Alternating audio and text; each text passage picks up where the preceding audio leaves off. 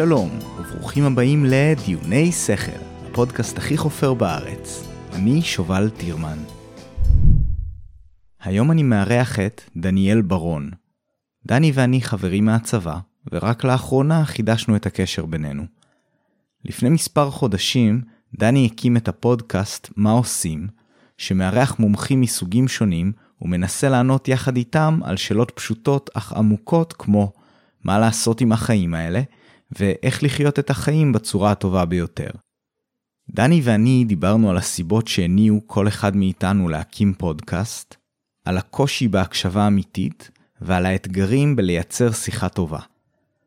דיברנו על תעשיית העזרה העצמית, באנגלית Self-Help, על הטוב והרע שבה, על יזמות, הכוונה בחיים, פסיכולוגיה חיובית ועל מימוש הפוטנציאל האישי הטמון בכל אחד.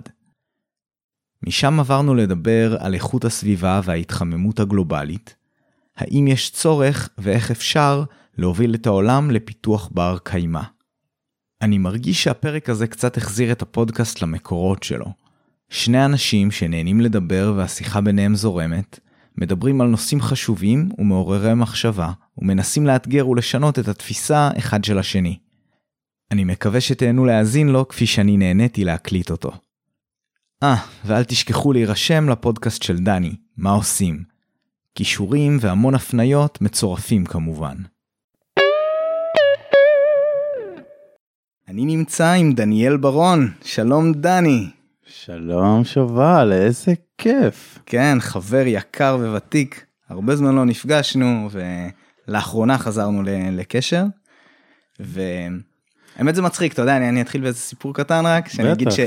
אתה התחלת את הפודקאסט שלך, מה עושים? אז אמרתי, ואפילו התייעצתי איתך, אמרתי לך, וואי, התחלתי פודקאסט, ומה אתה אומר לי? ואני כזה, ואני הכי נראה לי בדרך אגב, כן, אצלי בפודקאסט אני עושה וזה, ואתה כזה, יש לך פודקאסט אחרי שדיברנו כמה פעמים למצטבר של כמה שעות בתקופת כן. הקורונה לא הזכרתי את זה אפילו אני כל כך נזהר לא להטריד אנשים בעיסוקים שלי. ועכשיו אז אתה אמרת לי מה לא סיפרתי לך ואני אומר לא למה לא סיפרת לי וזה אומר אה זה כי מה שאמרת עכשיו. ועכשיו אני נמצא קצת במקום דומה כי אני רק בהתלהבות של ההתחלה של הפודקאסט ואז כן. כל בן אדם כזה אה זה בפודקאסט שלי ואז כזה שיט אני צריך כאילו להפסיק לעשות את זה כמו ששובל אמר כן. להפסיק להגיד את זה בכל הזדמנות כן כן כן זה קשה כי באמת בפודקאסטים האלה שלי ושלך שהם קצת אה, נוטים ללכת לכיוון אסוציאטיבי של לדבר על כל מיני נושאים זה כזה וואי איזה קטע בדיוק דיברתי על הנושא הזה וגם נכון, זה לא נכון. סתם שדיברתי על זה באיזה שיחת חולין זו הייתה שיחה עמוקה וטובה והגענו קצת למסקנות וכאלה אז אתה מאוד רוצה לשתף אבל uh, צריך לשים את הגבול. זהו צריך לשים כמו כמו בכל דבר בחיים uh, לשים את הגבול ודרך האמצע לקחת קצת מזה קצת להזכיר קצת uh, הקול הזה שעולה והאגו. כן. להשקיט אותו ולהגיד אתה לא חייב כל שנייה להזכיר את עצמך ואת הדברים שאתה מדבר אליהם. בכלל בשיחות uh, עליתי על הבעיה הזאת לפני די הרבה שנים, אני קורא לה בעיית האני. עכשיו כן, כמובן כל היום מכירים אה, תרגולים רוחניים, את האני ואת האין אגו, אבל אני מתכוון לזה במשהו קצת שונה. לא כולם מכירים שונה. אגב, כן, נראה לי בבועה שלך אולי כולם אה, מכירים. אוקיי. אני מתכוון לאני, ואתה בטח מכיר את זה בשיחה, נגיד אתה מספר למישהו, אח שלי, אתמול הייתי בים. ואז מיד עולה אצל מישהו, אה, אני גם אתמול הייתי בים וראיתי את דינה. ואז אתה כזה, אוקיי, אבל כאילו באתי להגיד לך משהו, באתי להגיד לך שאתמול mm-hmm. הייתי בים, ופתאום עקצה אותי מדוזה, ועד עכשיו אני לא יכול לשבת על התחת, כי שם היא עקצה אותי, סתם משהו. אבל האוטומטיות האנושית זה מיד להגיד את האני הזה, ולהכניס את הדבר שלך, ועכשיו אני ראיתי שזה, ובכלל מאז הפודקאסטים אני שם לב שזה עוצר זרימה של שיחה טבעית. בן אדם במקום להקשיב למה שאתה אומר ולהגיב בהתאם למה שאמרת, הוא תופס איזה מחשבה על עצמו שהאסוציאציה שעלתה לו על עצמו, ואז הוא מיד משתף אותה. וזה כאילו אין פה שיחה, יש פה אסוציאציות כל אחד על עצמו, אתה מבין מה אני אומר? גם החלון שלך לדבר בשיחות אה, חולין כאלה, פשוט מה שיוצא זה שיש מעט מאוד אנשים, אה, ואני לא שם את עצמי בקטגוריה הזאת, שבאמת יודעים להקשיב. וזה, Mm, אני חייב להגיד לך כך, שב, שבחיים. האמיתיים, כן, אגב, אשתי בדיוק עושה על זה עכשיו עבודה, על הקשבה, ויש לה כל מיני insights. מעניין. נראה, אולי אני זה אראיין גם אותה. נורא על זה. קשה, זה קשה. זה ממש קשה. זה קשה לו לה- ישר להיכנס באמצע ולהגיד, כן, זה מה שקרה לי גם זה אגב אתמול. גם, זה אגב גם, זה גם כישרון נרכש, זה משהו שבאמת אפשר ללמוד אותו, אם, אם רוצים כמובן. אני שם לב עם הפודקאסטים, וגם אפשר אולי לשמוע את זה, שבתחילת הפודקאסטים יותר נוטה להיכנס לבן אדם בשיחה. אני מנסה להילחם בזה, אבל יש את הרגעים הקטנים שאני לא שם לב, ואני מהמם. לא בתודעה מלאה, ואני כן נכנס. ועכשיו, ככל שהפודקאסטים, ככל שאני עושה יותר, אז אני לומד, תקשיב לבן אדם עד הסוף, כאילו גם אם יש שתיקה קטנה, אז מה? יש לו עוד משהו להגיד אם הוא לא סיים, אם הוא לא נתן את הנקודה הזאת בסוף, שאתה נכון. בדרך כלל קול- קולט אותה כזה. אז, אז זה באמת, אני חייב להגיד שהפודקאסט מהבחינה הזאת עוזר לי. כי בגלל שאני יודע שזה למשהו שהוא גדול יותר, ולא רק אני ואתה והשיחה הזאת תתנדף אל תוך האתר, זה משהו שהוא מאלץ אותי קצת יותר להקשיב. עכשיו, ברגע שגם הנה, אני עכשיו עושה את זה, תראה.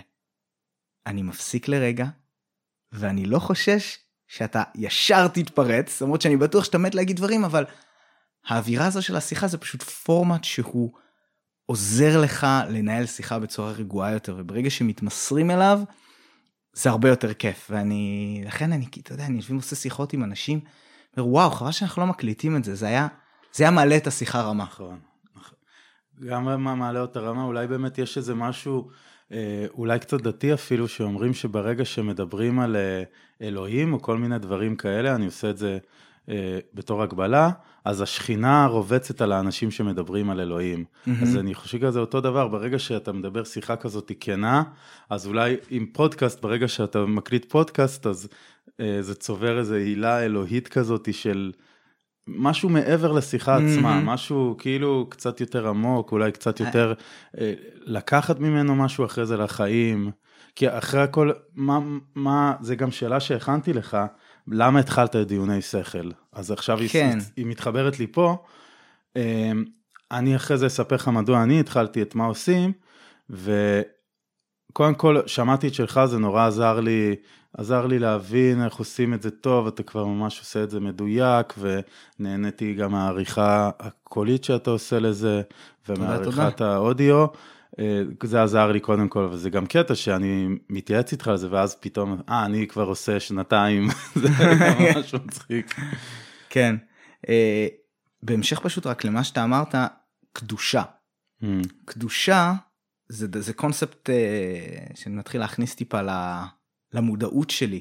זה לא, אתה יודע, אני אתאיסט לגמרי, כן? אני לא מאמין בקדושה באופן אבסולוטי, אבל נגיד, עצם זה שהשיחה הזאת מוקלטת, והיא מיועדת להאזנה של אנשים אחרים, זה נותן לזה איזושהי הילה מסוימת של קדושה. אתה לא יכול להגיד מה שבא לך. לגמרי. אתה צריך להיות קצת מוקפד גם באיך שאתה מתנסח, גם אפילו בעצם איך שאתה יושב אל מול המיקרופון, כדי לדאוג שישמעו אותך כמו שצריך ובצורה ברורה.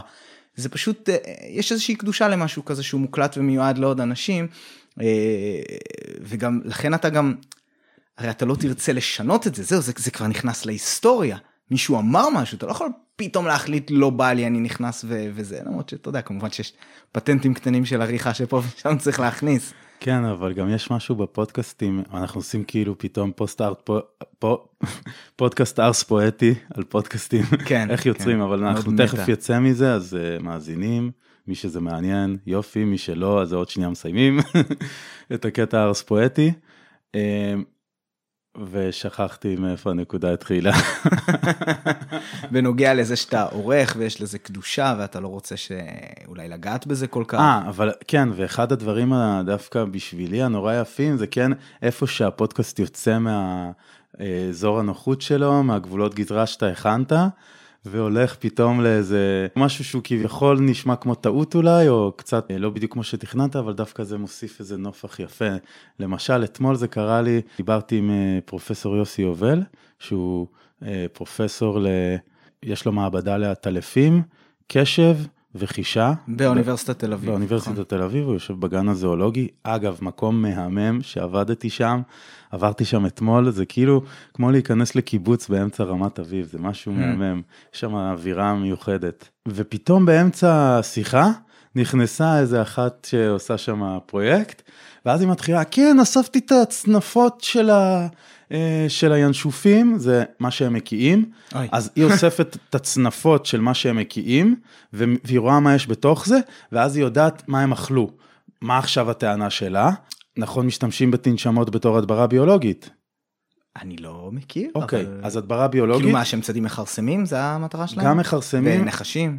לא ג- בטח. כן, מכרסמים בעיקר, מהמם. עכברים וכאלה, וזה הדברה ביולוגית מהטובות שיש. ישראל התחילה לעשות את זה עם ירדן, ישראל מפיצה את זה, פה יש איזה פרופסור אין אחד. בעיה אבל של שח- להציג מין פולש שלא שייך למקום, כאילו?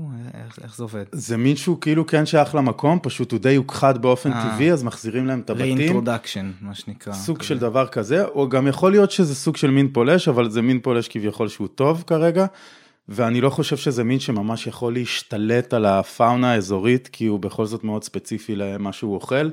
אם לא יהיה לך עכברים אז הוא לא ישרוד, או- משהו כזה. ועכברים כאילו זה רק במקומות כאלה כמו ערים. כן, שיש- שוב, אל כן. תתפוס אותי על המילים, כי אני לא מבין על זה במאה אחוז, לא רוצה סתם להגיד, אבל מה שכן, למשל האישה הזאת מצאה שהתנשמות האלה הן גם אוכלות מינים מוגנים של חיות. או, זה בדיוק בדיוק החשש.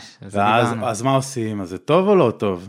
ואתה מבין, זה, כל זה קרה מזה שהיא נכנסה באמצע הפודקאסט, התעלמה לחלוטין משני המיקרופונים ומהאנשים שמדברים על המיקרופונים האלה, כן. פשוט התחילה לספר לו את כל זה. אז זה היה כזה רגע שמצד אחד הוא טעות, הוא לא, כביכול תמחק אותו מהפודקאסט, מצד שני הוא נורא מעניין. זה בצרפתית, נכון? מכיר? לא. פו-פא? זה מה זה? איזושהי מבוכה חברתית כזאת, לא אה. משנה. נראה לי שזה מתאים פה. מקווה שלא אז, יצאתי אז אני, אני, סתם אז, פלוץ. כן, אז כזה יוסי ואני כזה, אוקיי, מה, אז מסתכלים אחד על השני, היא לא תסיים, היא כאילו לא קולטת, ו- אבל זה היה טוב, זה היה טוב, אתה תשאיר את זה? אני אשאיר את זה, אני אשאיר את זה, אני אולי אקצר את זה קצת, אבל אני אשאיר את זה, זה היה כל כך טוב, ההתעלמות המוחלטת שלה מכל מה שקרה בחדר. מגניב? אוקיי, כן. אפשר לחזור לדיוני שכל, שאני ממש נהנה מהפודקאסט, למה התחלת אותו? אותי זה מעניין, מה קרה שם? אוקיי, כי נעשה אז גם לא היינו נעשה סיבוב בקשר. קטן. תעשה אה, סיבוב קטן, כן, יוטרן. כן, אמ, זה מדהים, כי כאילו כשהתחלתי אותו, הייתי באיזשהו סרט שאין כאלה כל כך בארץ, ועם הזמן גם גיליתי שכבר יש, וגם פשוט במקביל איתי עוד כמה אנשים חשבו שאין ו... והקימו, וזה מתחיל אה, לצוץ כפטריות אה, אחרי- אחרי אחרי הגשם. הקורונה. אבל, כן, אבל כרגע זה, זה נראה לי אחלה, אני גם, אתה יודע, אין לי שאיפה להגיע למשהו מאוד ענק. מבחינתי מספיק שתהיה איזושהי קהילה מסוימת שיש לה, שמתעניינת בנושאים האלה ושמאוד רוצה גם אה, אה, אה, לאתגר את עצמה ולהרחיב טיפה את היריעה של מה, של מה שמתעסקים איתו ושפשוט אפשר לנהל דיון וויכוחים ו, ולגעת בכל נושא בלי, בלי לחשוש. אז מבחינתי ברגע שזה מגיע לזה וזה כבר מתחיל להגיע לשם אני מתחיל אני מקבל פידבקים זה עוד לא ממש הופך לדיונים סופר עמוקים אבל אחת לכמה זמן זה כן אה, וזה זה נחמד מאוד זה פחות או יותר מה שרציתי. כי תן לי גם להביא אתה- לך חטחט כזה של אה, אולי גם לעודד את השיח שוויכוחים ולא להסכים, זה לא בהכרח חייב להיות בשנאה גדולה ובריב ומדון, לא, אפשר לא להסכים, ואני בטוח שאני ואתה היום לא נסכים על כל מיני דברים, אפשר לא להסכים והכל בסדר, זה חלק מהעניין של להיות בחברה דמוקרטית, שזה לגמרי. מרגיש שעכשיו הכל כבר...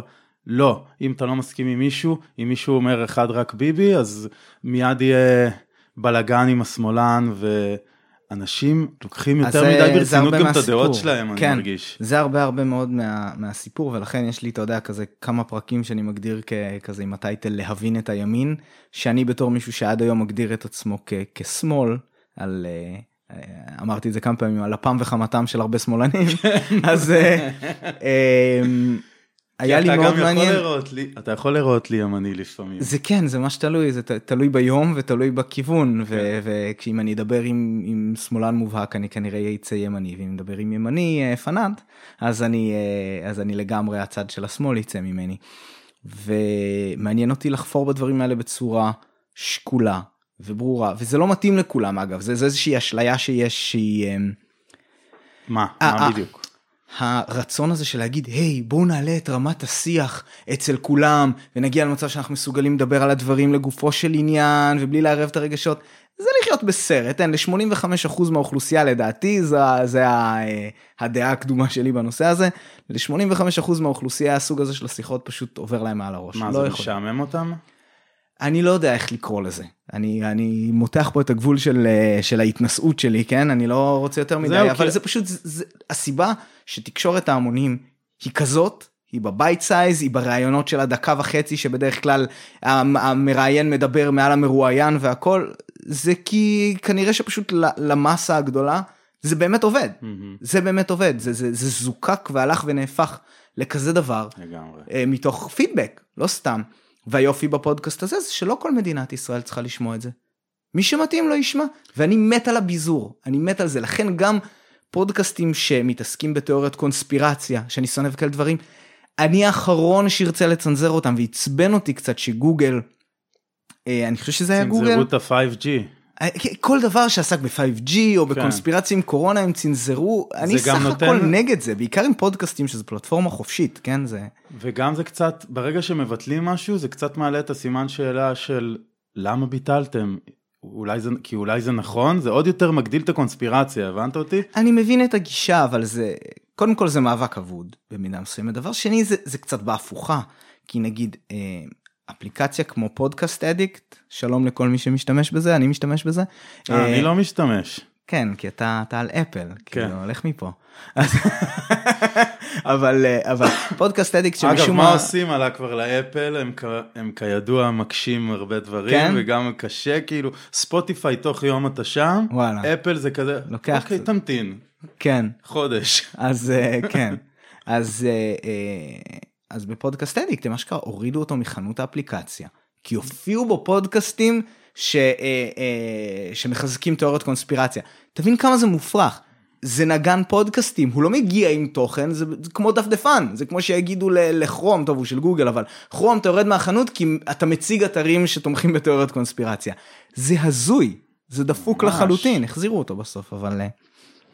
אה, מוזרים. זהו, נראה, נראה לי ננסה לעבור הלאה. אוקיי, כי קדימה, קדימה. זורם לנו יותר מדי, אנחנו צריכים, אה, אוקיי. צריכים טיפה להתפקס, היה לנו פה רשימה של נושאים. אבל זה היה מעניין, אז קודם אולי באמת תגיד, אז התחלת את דיוני שכל בעצם, כי הרגשת שיש וייקנסי, יש חלל ריק בעולם הישראלי של שיחות עמוקות על תוכן? זה מה כן, שאתה אומר לי? כן, האמת היא כאילו חוץ מגיקונומי שהכרתי אז, ו... ו אה, זה, זה פודקאסט מצוין והמגיש שלו פשוט נהדר, אה, ואפשר להגיד שזה פחות או יותר מה שאני חתרתי, כן Mm. כמובן אני, בגלל שאני האזנתי יותר לפודקאסטים באנגלית, אז אה, ג'ו רוגן וסם. הריס הם, הם, הם יותר ההשראה שלי. כן. כי גם באמת הם מדברים המון על המון שיחות מטה כאלה אה, של על הפלטפורמה ועל היכולת לעשות את זה בזכות זה. אז זה, זה כזה מאוד עודד אותי בכיוון של להביא כזה דבר לארץ הקודש. אז זהו, אני הגעתי גם מכיוון של אה, ג'ו רוגן וגם מכיוון של טים פריס, שהייתי ממש, וגם אפרופו סלף-הלפ שאמרנו שנדבר על זה, אה, אז אה, כמו שטים פריס אומר, זה סגווי נהדר להמשיך. אתה מכיר את הביטוי הזה? זה. segue כן, כן, נהדר כן. להמשיך.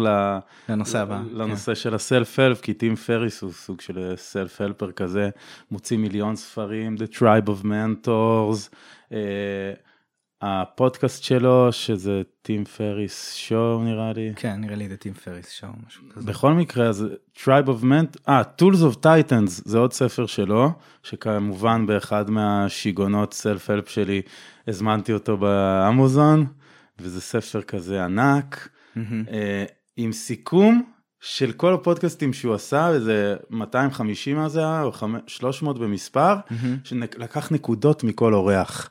וואו, זה חתיכת שמתי, עבודה. שמתי את הספר בשירותים, אחי, ועד היום הוא שם, בשירותים, ואני קורא כאילו נקודות כל פעם, כל ישיבה טובה.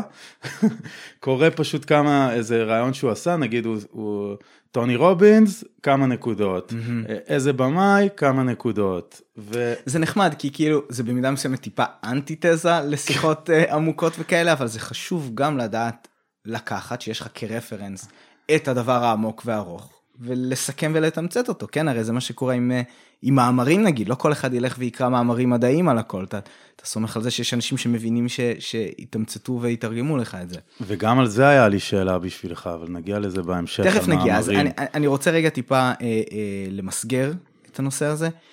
אה, ולתת לו קצת רקע. בעצם בשיחות ביני לבינך עלה כמה פעמים הנושא הזה שאתה היית תקופה מסוימת בתוך כל הז'אנר הזה של הסלף-הלפ. Mm-hmm.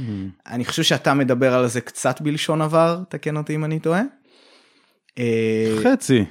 אז בוא נגיד שנחשפתי לתוכן כזה של... אה, הוא כן הולך איתי עד היום, אבל זה גם יותר הגיע מהמקום של התודעה. אתה יודע שאני שנים כבר מנסה להבין את התודעה האנושית, ואפילו למדתי את זה באוניברסיטה.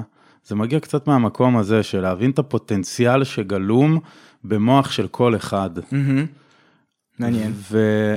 ואני באמת, אני מרגיש את זה על עצמי ואני יודע את זה על כל מי שאני מכיר. בכל אחד יש פוטנציאל לא ממומש. אני חושב שאתה גם תסכים איתי. אתה מכיר מישהו שהוא ממצה את עצמו עד הסוף? כמעט באף תחום אין מישהו mm-hmm. להוציא שיאני עולם, יוסיין בולט, לא יודע, רונלדו, שממצים את עצמם באיזה תחום, כדורגל, ריצה, כן. נגיד אה, סטיבן קינג, או הוקינג, אחד במדע, אחד בספרות, mm-hmm. ממצים את עצמם לקצה גבול היכולת, אבל רוב האנשים, כן. כולל אותי, אה, כולל כמעט כל מי שאני מכיר, יש בנו המון דברים לא ממומשים שאנחנו לא מצליחים לגעת בהם, המציאות היומיומית סוגרת עליך, ובימים האלה במיוחד לדעתי, ומהמקום הזה זה מגיע אצלי לפחות. אתה לא מרגיש שיש את המקומות האלה שאתה לא ממצה את עצמך בהם עד הסוף? כן, אז אני אגיד על זה כמה דברים. אוקיי. קודם כל, חשוב להגיד אה, יש שני צדדים למטבע הזה מצד אחד אני מאמין שלגמרי אה, ניתן נגיד לקרוא לזה לבצע אופטימיזציה מבחינת לאיזה פוטנציאל בן אדם יכול להגיע.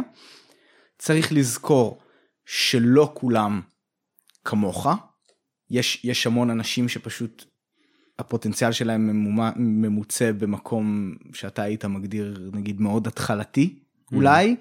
אמ, שוב, זה, זה, זה, זה כאילו נשמע מתנשא מצד אחד, אבל אני, אני חושב שזה איזושהי הכרה בזה שפשוט יש אנשים ששונים ממני, שהמוח שלהם מכוות פשוט לגמרי אחרת. מלא כאלה, אז, אז, כולם שונים מכולם. וגם המחשבה הזאת, אני חושב שלפעמים יש אנשים שיש להם איפשהו בראש רצה להם ה, ה, ה, המחשבה הזאת ברקע של בני אדם הם נולדים נגיד כדף חלק ומה שיוצא מהם זה רק מה שאתה הולך וכותב על הדף הזה לאורך החיים. טבולה זה, ראסה זה כן, מין כזה. כן, טבולה ראסה, הגישה הזאת, זה, זה חד משמעית לא נכון, כן, זה כעובדה אני יכול להגיד לך פשוט חד משמעית לא נכון. בקטע הראיות... אה, גנטי, כאילו. כן, בקטע... יש, יש המון. גנטי ואפיגנטי ודברים זה שילוב של השניים, גם כל... לגמרי. כל ביולוגיה אומרת את זה, בתואר מאוד מקפידים על זה, זה לא רק הגנטיקה, זה לא רק הסביבה, יודע, זה השילוב יודע. של שניהם. אני יודע, אבל צריך לזכור שגם, כאילו, סביבה של בן אדם בסופו של דבר גם כוללת בתוכה המון דברים שהם לא בשליטתו ולא בשליטת ההורים שלו. שזה, כוונה היא גם... נטו נגיד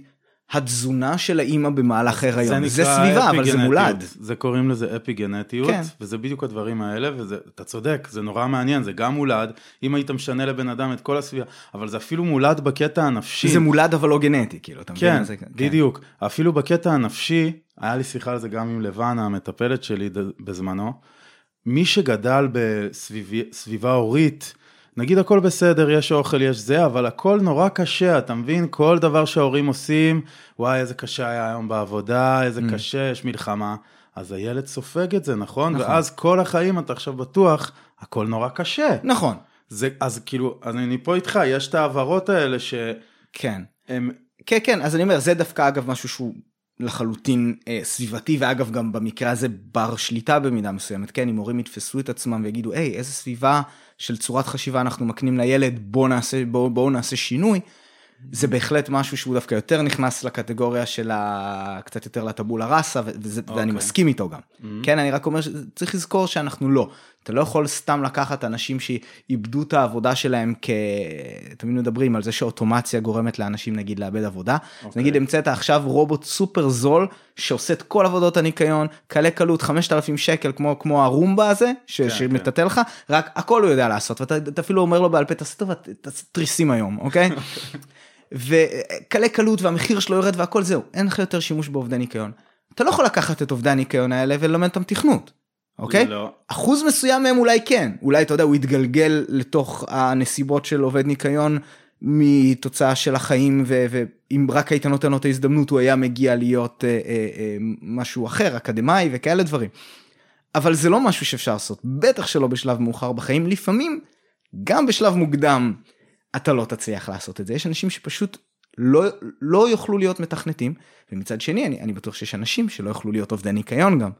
כן? כאילו... ברור, אני למשל, עם כל הניסיונות שלי, אני הייתי רוצה ללמוד תכנות ושפות וזה, וחוץ מללמוד מוזיקה, שהיה לי passion גדול לזה, ותכנות במוזיקה, Ableton Live, אין, אני לא לומד, אחי, לא נועדתי להיות בן אדם שעכשיו יתחיל לכתוב תוכנות, זה ממש ככה, זה... אני מסכים איתך בזה. כן. אבל זה היופי בעולם, Mm-hmm. סביר להניח שהבן אדם הזה שנותן בתכנות הזה, אז uh, קצת יותר קשה לו אולי uh, להסתובב בטבע ולבנות כדים כן. מחרס, לא יודע מה. ספציפית לדברים האלה שהם מאוד uh, חזק ב, uh, באמת מחשבים ו/או הנדסה, גם יש להם נטייה, ואני מקווה שאני לא אומר פה שטויות, אבל אני די בטוח שכבר הוכח שיש שם שכיחות גבוהה יותר uh, של אנשים על הספקטרום האוטיסטי. אז הרבה פעמים כשאתה גם אומר את זה אתה מבין בוא נעשה ניקיון שאתה מתעסק במחשבים ובתכנות, אז כאילו כן. אם אתה אומר את זה, אתה אומר את זה בקטע טוב ולא בקטע רע, וכאילו אתה לגמרי. חלק מהעולם הזה. כי אני, אני חושב שגם אנשים אה, זה קצת נעשה אני חושב אופנתי לעשות את זה של לאבחן בדיעבד אנשים היסטוריים בתור אתה יודע, עם Mm. כל מיני או הפרעות נפשיות או באמת אה, איזשהו אה, ספקטרום? אוטיסטי של? להגיד כאילו וואו היה לו מאפיינים ממש של כן, היה לו אני לא זוכר להגיד כן אני יודע שעל ניוטון עשו את זה ועל אה. יש איזה נשיא אחד אני לא זוכר איזה שדווקא אני חושב שגם היה ראיות מוחשיות לזה שהוא היה לו איזשהו מניה דיפרסיה או משהו כזה. סביר להניח. כן. אמ, יש כל מיני כאלה דברים וזה הרבה פעמים אבל האנשים הפנאטים שהולכים על תחום מסוים והולכים איתו עד הסוף זה ממשיך את מה שאתה אמרת על הפוטנציאל גם זה פשוט לא מתאים לכולם. אני בן אדם נכון. שאוהב אתה מכיר יש את השני שתי קטגוריות את ה-Jack of all trades אוקיי. תכף אני אגדיר אותם ואת ה-Master of one שזה Mm. המישהו שהוא סופר מומחה על משהו אחד ממש ממש טוב בו אבל זה פחות או יותר כאן נגמר מה שהוא יודע לעשות. ויש את הזה שאוהב לעשות קצת כזה מהכל. וכאילו יש שני צדדים וכל בן אדם הוא קצת כאילו בדיוק, איפשהו זה- באמצע ברצף. בדיוק. וואי איזה יופי, אני אז- מ- לא הכרתי את ההסתכלות הזאת אבל כן. זה ממש יפה. אז אני אוהב אני לא יודע אם אני ככה עמוק באופי שלי אבל אני מנסה לעשות מכל מיני דברים ולכן יש לי את הפודקאסט הזה שלא קשור למקצוע שלי. אה, ויש לי את הלהקה שאני מנגן איתה שאני מנסה אני מנסה לתחזק את הדברים האלה וכזה אתה יודע לעשות קצת ספורט ולקרוא ספרים אני, אני מנסה כזה לקחת קצת מהכל ושיהיה לי ידע רחב גם בלימודים שלי שילבתי כל מיני דברים. אמ, אני אתה יודע אני מתעניין בפילוסופיה הייתי שמח לעשות גם תואר בכל אחד מהדברים האלה. אה, אבל מפאת אה, חוסר זמן וכסף זה, זה כנראה לא יקרה אולי בפנסיה. אה, זה פשוט הגישה שלי לחיים אני אוהב את העניין הזה אני אוהב את הליאונרדו דה וינצ'י. אני הייתי שמח גם אגב אם היה אם היה מקובל יותר גם לעבוד חלקית במשהו אחד ובמשהו אחר Mm. אבל אנחנו בגלל שזה יעיל יותר כל החברה שלנו מוכוונת ל... להתמקצע על משהו אז אתה, אתה עושה את זה בזמן הפנוי שלך. כן, מצד שני אני מרגיש שעכשיו בעולם, במיוחד עם הקורונה וייבס וכל מה שקורה, כשאנחנו מדברים עכשיו התאריך הוא התשיעי לחודש, נכון? או העשירי? אני לא זוכר נראה לי עשירי דווקא. עשירי ליולי, כן. וכולם עוד שנייה שוב אה, גל שני וסגר ומיליון מובטלים, ואני מרגיש, אה, אני פרילנסר ובעולם העבודה שלי אני דווקא מרגיש שיש איזה מין מקום להמציא את עצמך מחדש בעוד מלא תחומים מהמם. כדי לאסוף עבודה מכל מקום, אתה מבין? מהמם. מה שרק אפשר לעשות. תנו לי, אני עושה, אני רואה הרבה חברים בפייסבוק מרימים אה, הודעות, אני עושה ככה וככה וככה, אתם מכירים אה, מישהו ש... איזה עבודה שפנויה והעולם הוא מצד אחד באמת לוקח אותנו למקום של להתמקצע במשהו אחד עד הסוף, מצד שני כן. הוא הופך אותך ליזם גם תוך כדי במיליון דברים אחרים, כן. כדי שתיצור לעצמך איזה גוף שיוכל להחזיק את עצמו כלכלית, כי אין לך את המקום האחד הזה. מהמם. אז אה, אני מרגיש שזה הולך לשתי כיוונים, אחד של הרבה, אני אני יכול לראות את זה. זה, כן. אגב, ו- גם- גם- גם- דיב- דיברתי על זה עם כן. מרינה באחד הפודקאסטים, אפילו באומנות, וגם היה מאמר על זה שפרסמתי שם, כאילו, לא אני פרסמתי, שהיא אמרה לי לצרף, של האמן כיזם, אפילו זה בא באומנות. אמן האמן כיזם. עכשיו, זה לא מספיק שאתה רק תצייר, אוקיי? בעולם מהמם. שלנו. לגמרי. תיזום את התערוכה, תבין איפה אתה מציג, כמה ציור, כאילו אתה כבר צריך להיות יזם, אתה מבין, ולהפוך את הדבר הזה לכלכלי בשבילך. נכון, לגמרי, זה אז- משהו מאוד מאוד חשוב שבאמת אני חושב שהרבה מאוד מה- מהאנשים בתחום של האומנות במידה מסוימת אה, אולי לא מבינים, אולי מבינים בדיעבד. אבל אני, אני יודע, תראה, אפילו צל... הצלמת שצילמה את החתונה שלי, אני זוכר, Mhm. ישבנו ודיברנו קצת על ה... או שבסוף זו הייתה אחת שלא לקחנו, אבל, אה, אבל אה, ישבנו ודיברנו, והיא אמרה, תקשיב, רוב העבודה שלי היא שיווק. אתה יודע, כל, יופי, הכותרת שלי זה, זה צלמת חתונות. רוב העבודה שלי, רוב הזמן שלי, הולך על שיווק. כי אני עובדת ועובדת ועובדת ומפרסמת ומפיצה ו- ומנהלת ועושה כל מיני כאלה ודואגת שייתנו עליי המלצות וכל מיני כאלה דברים רק כדי שבסוף מישהו ייקח אותי. לגמרי, ואז העבודה עצמה זה אירוע שלוש כן, זה כמה שעות, שעות. בדיוק, כן. אז ואתה יכול לעשות אחד או שניים כאלה בשבוע, אז העבודה של צלם חתונות נגיד מסתכם אם זה שני אירועים בשבוע בעשר שעות עבודה, אבל זה פשוט לא נכון, זו לא המציאות, הבן אדם יושב כל היום מול המחשב ו... ו-? כן. הדוגמה הזאת היא פשוט גרמה לי להבין כמה אנשים עכשיו מחוץ למעגל העבודה. אני אומר, אוקיי, כאילו זה אנשים שאפילו לא חשבתי להם, אוקיי, צלמי חתונות, כל מי שמתעסק עכשיו בחתונות, תעשייה שלמה, אחת היקרות בארץ, נכון? תקן אותי אם אני טועה, אתה פה היה לו חתונה, לי לא. כן. כל, כל הדבר הזה, צלמים, די-ג'אים, מלצרים, לא, זה משוגע. אולמות, אין. כן, כן, כן, כן, זו, זו תעשייה מאוד מאוד גדולה. זו גם תעשייה, אין את התעשייה הזאת, שהיא... אין בתל אביב אחי, אווירת נקעים, אני Mm. תל אביבי במקור, אחי אני מרחם על האנשים האלה. זה גם אה, קולגות שלי לשעבר, כי אני הייתי שותף בכמה ברים, אנשים משקיעים את החיים שלהם במקום, ליטרלי כמה שנים כן. מהחיים, וזה פשוט יאללה ביי, בלי שום יחס ראוי, פשוט בלי שום יחס מה, ראוי. מה שיש לנו פה זה באמת אה, אה, בעיה שמאתגרת הרבה מאוד גם גישות פוליטיות וחברתיות כי אני אה, בטח המאזינים יודעים אני אני מפלרטט המון עם, ה, עם החבר'ה הליברליים עם כל הפודקאסטים הליברליים וה, והקבוצות בפייסבוק וכאלה ואני גם מגדיר את עצמי כליברל הכוונה זה ליברל קלאסי מה שנקרא הרבה פעמים אה, ליברטריאניזם בכלל. Mm. אה, כי אני מאוד מאוד אוהב את העניין הזה של קפיטליזם ושוק חופשי. את זה אני גם יודע עליך, כן. יצא לנו הרבה. כן, כן, אבל אני, אה, אם אתה רוצה להיכנס לזה, אני סוציו-ליברל, כי אני כן מאמין ברשת ביטחון מסוימת ש, שצריכה להיות אה, מסופקת, אבל יש פה אתגר מאוד מאוד גדול, כי אנשים יכלו לעשות everything right, מה שנקרא. מהמם. להקים את העסק כמו שצריך. אפילו לחסוך ליום גשום מה שנקרא וואלה דאגו שיש להם חודשיים שחודשיים זה המון כן זה חודשיים של חיסכון שהם יכולים עכשיו לסגור את העסק ולהסתדר חודשיים שלושה זה, זה, זה באמת הרבה נחשב. אה, הם יכולים לעשות ממש הכל לשווק את עצמם להקים את עצמם לא לבנות על אף אחד להיות עצמאים לחלוטין ווואלה בא כזה דבר והמדינה באה לדעתי אגב בצדק ומאלצת אותך לסגור בגלל חשש של בריאות הציבור ווואלה מה אתה לא תעזור אבל איך אתה תעזור מה הדרך הנכונה לעזור. וזה מאתגר כי אתה לא יכול להגיד הבעיה שלהם כאילו מה למה הם נכנסו לעסק הזה של חתונות הם לא ידעו שזה משהו שיכול ליפול ברגע שיגיע וירוס שיסגור את השוק. אה, הביקורות האלה הרבה פעמים הן, הן, אה, הן מאבדות לגמרי מהתוקף שלהן וזה קצת מכריח את עצמנו לעצור ולהסתכל ולהבין שאף אחת מהתיאוריות הכלכליות האלה בטהרותה לא יכולה לא. לפתור את הכל. לא. אה, הזכרת לי עם הרשת ביטחון שאמרת שיש תמונה עכשיו שרצה של ביבי, כזה בנאום שהוא עשה, הכנו רשת ביטחון והוא עושה עם האצבעות כאילו חמש סנטימטר, ואז אומרים, אה, זה הרשת ביטחון שלך, תודה. תודה. מי שיכול לראות את זה, זה מצחיק. בכלל, יש קריקטורות נפלאות על ביבי, ראית אותו. בתור חזיר שמן ענק, זה לא ממש קריקטורה זה ממש אה, כאילו פייק. זה אה, מיצג. אומנותי זה כזה, אני לא מדהים. ביופיו, זה כן. כל כך ריאלי. זה הנקודה היא שזה כל כך גורם לך לחוסר נוחות. ממש, זה כזה כמו Black Mirror קצת. כן. ומה שאתה אמרת שעסקים, כמו אני אתן פה פרסומת, לא אכפת לי, לא קיבלתי כסף על זה, אבל פשוט אני אדבר על הבר שלשעבר הייתי שותף בו, ספוטניק, בר מוצלח בתל אביב, רוטשילד אלנבי, עבדנו עליו קשה, עשרה שותפים, משך שנים, אני עזבתי ומכרתי. הם, ותמיד גם היה לנו, תמיד היינו שומרים איזה חודשיים, חודשיים, זה כמו זה, שאמרת, זה, זה הרבה, זה זה קשה. הרבה, כן. זה הרבה כסף, זה מדובר במאות אלפי שקלים. שומרים, אחי, ומה קורה עכשיו?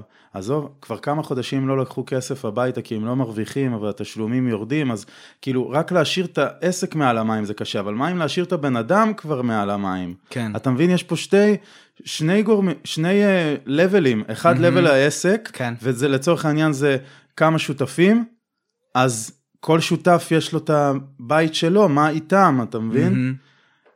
זה, זה, זה מחלחל אותי המחשבה על מה שהם עוברים, אחי, זה כואב לי, כן, כן. כואב לי. זה קשה, בעיקר, אני אומר לך, אני צריך להזכיר לעצמי את הנושא הזה כל הזמן. כי יש איזה נטייה כזאת של פף, וואי איזה מזל שמזה בחרתי כזה מקצוע שמאפשר לי לעבוד מהבית וגם באמצע הדבר הזה עדיין יש ביקוש גבוה למקצוע הזה ואני כאילו איפשהו שם אתה יודע מתחיל לחלחל מהבטן איזשהו אה, סנוביזם כזה של טוב אני אני ידעתי מה אני עושה אני בחרתי מקצוע הזה כזה לא שובל אתה אידיוט כמו כולם אתה זרמת עם הזרם זה לחלוטין לגיטימי. להקים עסק של זה ולהקים עסק של זה ואנחנו צריכים את כל האנשים האלה והם נמצאים עכשיו במשבר ת, ת, תעכל את זה שאתה לא אתה לא לא במשבר עכשיו באופן אישי בגלל שאתה כזה מושלם. זה, זה, זה שוב אני לא לא באמת חושב את זה אני שאתה אומר שיש איזשהו קול קטן מדי פעם בבטן שאני צריך לתת לו אגרוף בשביל אה, בשביל באמת להזכיר לעצמי את הסיטואציה המצערת שאנחנו נמצאים בה. אתה שאלת אותי על הסלף הלפ וכל זה. Mm-hmm. זה קשה אחי, אנחנו באמת, כמה שלא נלמד, נשאר כל כך בורים בכל כך הרבה נושאים, ולא יודע, חשוב לזכור את זה, כאילו, לפי דעתי זה עוזר. זה עוזר שנייה להוריד את הלחץ מעצמך, אתה סך הכל בן אדם, לא לקחת את עצמך יותר מדי ברצינות, ליהנות מכל המסע הזה, ו... אמ, מנקס תמיד שם בשביל להזכיר לנו שאנחנו אנושיים ושטותניקים, יש לו הופעות mm-hmm. מביכות ומצחיקות נורא, סטנדאפ מביך של החיים, כזה כל מי, יש לו איזה מין קטע שהוא אומר לאנשים בקהל להצביע, וכל מי שכל כמה זמן נזכר שהוא לא עובד במה שהוא אוהב ורוצה להיתקע עם האוטו בקיר רק כדי להרגיש חי, שירים את היד, כאלה. כן. אתה יודע, מין... אז אם נחזור לנושא הזה קצת של ה... של הסלף הלפ, אה, מה מה אתה לוקח מזה מבחינת אוקיי אני בתור מישהו שהוא מגדיר את עצמו כספקן מה, מהכיוון המדעי והכל. כל מה שאתה שם עליו את הטייטל סלף הלפ אוטומטית מקבל אצלי כוכבית. כן. אוקיי כוכבית אפילו אדומה. אוקיי. כי תיזהר. תיזהר. אה, כי יש הרבה שרלטנים בדיוק. מהכיוון הזה. עכשיו גם יש לך כמה קטגוריות.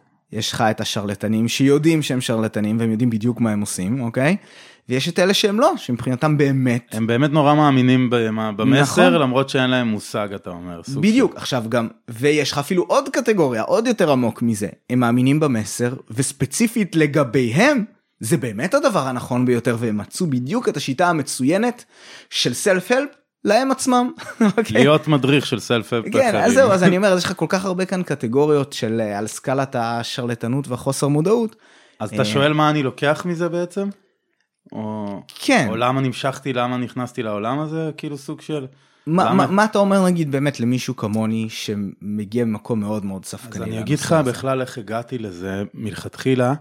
אתה יודע שאני גם ספקן וגם תמיד הייתי רואה את טוני רובינס, הייתי אומר מי זה ה fraud הזה, מה זה ה shit הזה, מה הוא צועק ככה, הוא נראה כמו קוף, למה הוא מדבר ככה, אה, mm. זה בכלל לא רוחני, אני באתי יותר מהכיוון הרוחני, אה, בכל ההתעסקות עם התודעה ועם הטרלול האנושי, אני קורא לזה, או לא יודע איך לקרוא לזה, השיגעון הטוטלי הזה שנקרא החיים. תמיד חשבתי, צריך למצוא את, ה, את התודעה האמיתית, להיות עצמך באמת, mm. ורק ככה אולי אה, תצליח בעזרת הגשמה עצמית, בעזרת יצירה להגשים את עצמך.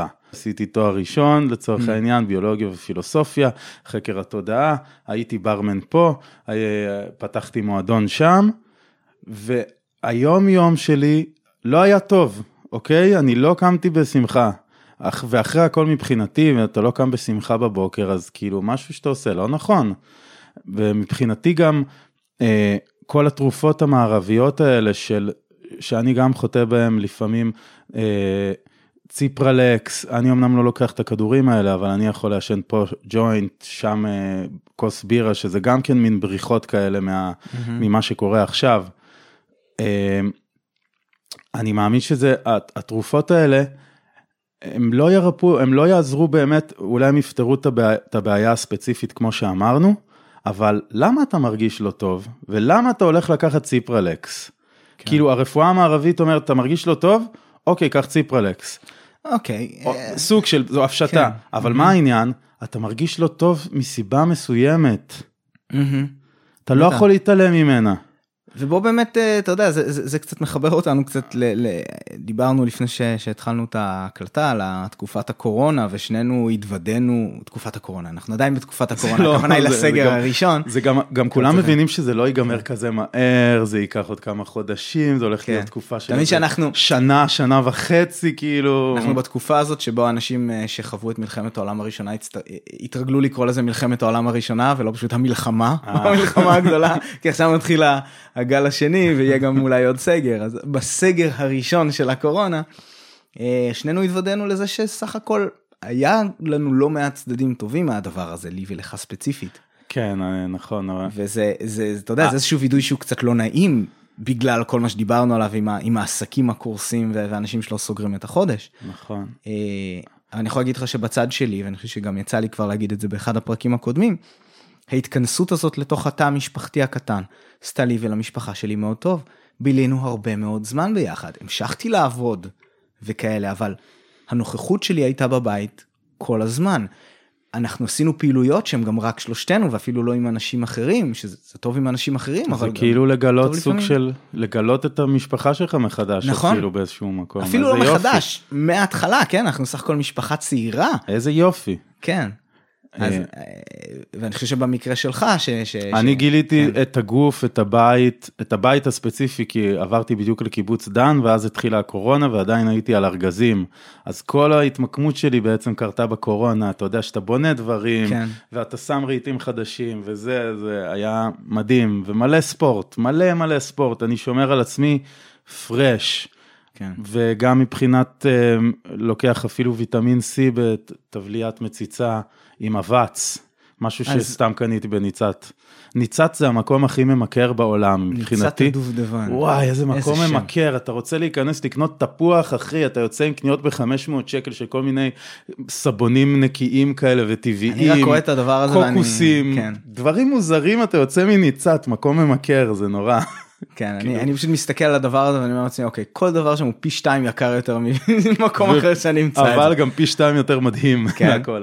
אבל שנייה עוד עוד מילה קטנה על הסלף הלפ כי אני רוצה כן, שנכסה את הנושא אני- הזה ונשאיר אותו ככה לפחות עם ה... עם, המובא, עם ההבנה שלי על זה, הגעתי נורא ממקום רוחני, מקום יותר של אקהרט טולה, אתה לא המחשבות, אתה לא הרגשות שלך. לא להיות מזוהה עם המחשבות בדיוק. והרגשות שלך. זה אתה- mindfulness. mindfulness, אז אתה בא להתבונן, אבל הרגשתי שכל השנים האלה, אני נורא מתרכז בראש ובמחשבות ובכלל בכל מה שקשור לזה, ופתאום קלטתי שגם הגוף שלי, וזה גם קרה אחרי המעבר שלי לצפון, כל הגוף וכל החיבור שלי לאדמה, החיבור הזה הוא רופף. כאילו יש לי חיבור חזק נורא ל, אה, להבין, אוקיי, אני לא המחשבות שלי, אני רגשות, אם אני עכשיו כועס, אוקיי, אז אני לא הכעס, זה לא אני הכעס, אני, אני זה שמסתכל על הכעס, אז אם אני לא הכעס, אז אני יכול לכעוס פחות שנייה, וזה מרגיע אותי, אבל פתאום גיליתי שהגוף, הוא לא מחובר בכלל למה שקורה, ואולי אם אני כועס וזה, ואני יוצא שנייה לרוץ, ואני מוציא את האנרגיה הזאת בפעילות גופנית, פה קורה משהו טוב. ופה אני פותר את הבעיה בצורה הרבה יותר, הרבה יותר נכונה ל- לחיה שהיא הבן אדם, לפי דעתי. אוקיי, ו- ומה זה קשור לסלף-הלפ? העולם הזה פשוט נתן לי מוטיבציה לראות דרך הרבה אנשים שאני בוחר אותם בפינצטה, אני מבין, אבל כל דבר בעולם אתה בוחר בפינצטה, אתה מבין מה אני אומר? אז לפי לא, דעתי לא גם... כולם, ואני חושב שזה, אה, אה, לדעת לזהות מי אה, אתה כן מצליח לדלות ממנו את הדברים הטובים, זה חשוב, וגם חשוב כל הזמן להזכיר לעצמך שהבן אדם הזה לא יודע הכל, וכל דבר שהוא אומר צריך לעבור דרך מסננת של, אז- כן, של מס- היגיון וספקנות. מסכים לגמרי, וישי, אה, חבר טוב שלי, שהוא- שגר בצרפת, אז היינו מדברים מלא על נושאים כאלה. העולם הזה אבל הביא לי כלים, כלים פיזיים, שזה מה שאני תמיד נורא אהבתי לחפש. אני רוצה כלים, איך לעזור לעצמי להשתפר, ואמרתי לך, להגיע למקום הזה שאני קם בבוקר וטוב לי. זה היה חסר לי. כאילו באיזשהו גיל איבדתי את זה, אפשר להגיד מגיל, אה, אה, לא יודע, מתישהו באיזה גיל חזרתי מהודו. אה, אחרי אפילו? כן. מה, עד אז היית קם בבוקר והיה לך טוב? בוא נגיד שהיה לי בסדר, כן, אוקיי. היה לי מעניין, בסדר, אז אני כנראה לא יודע איפה למקם את זה על הסקאלה.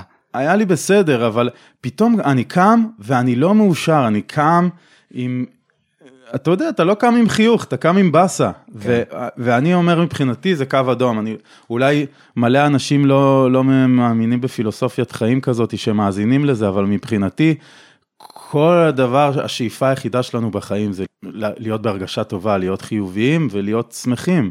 מעניין, אז אנחנו מתחברים פה לעוד נושא שאולי רצינו לדבר עליו, וזה אולי יהיה סגווי טוב, אה, של הסיפור הזה של אה, מה נותן משמעות לחיים, איפה זה מגיע. כן, שזה זה גם עוזר, אה, זה גם מגיע קצת מהעולם הסלף-הלפ, אני רק אסיים את הנקודה ההיא, שמצאתי ממש כלים, ואני אתן דוגמה, כמו לסדר את המיטה בבוקר, שזה ממש עשה לי שינוי hmm, בחיים. איזה קטע. עשה לי שינוי בחיים, אני אומר לך את האמת, שובל, זה אמנם פשטני ומפגר, אבל זה עשה לי שינוי בחיים. כי קודם כל, המיטה שלי מסודרת. אתה יודע למה זה הוביל? זה הוביל לזה שהבית שלי מסודר. תמיד. כן.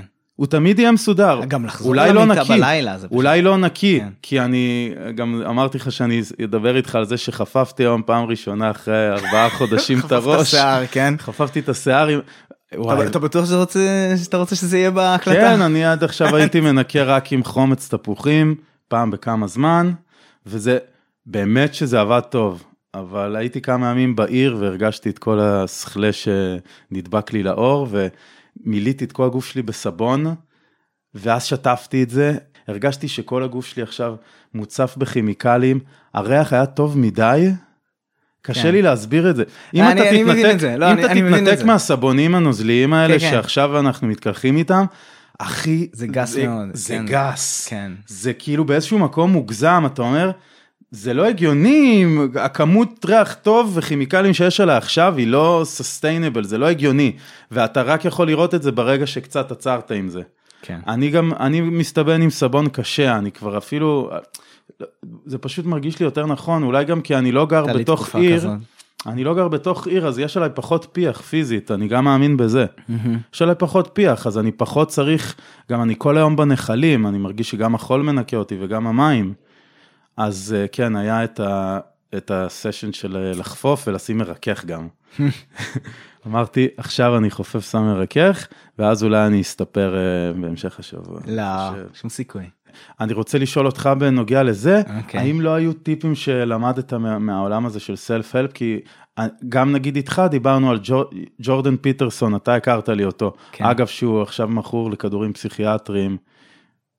שמעת עליו שהוא... וואי, כאילו... יצא לו האמת השבוע אה, וידאו לראשונה מזה איזה שנה ומשהו שהוא לא הוציא חומר. הוא, הודה במצב? אה, שהוא דיבר, זה ראיון עם הבת שלו שמדברים על כל השנה המשוגעת הזו שעברה עליהם. מה, אשתו מתה מסרטן, לא? לא נראה לי שהיא מתה. אני חושב שהיא, שהיא עוד, אה, אז היא שרדה?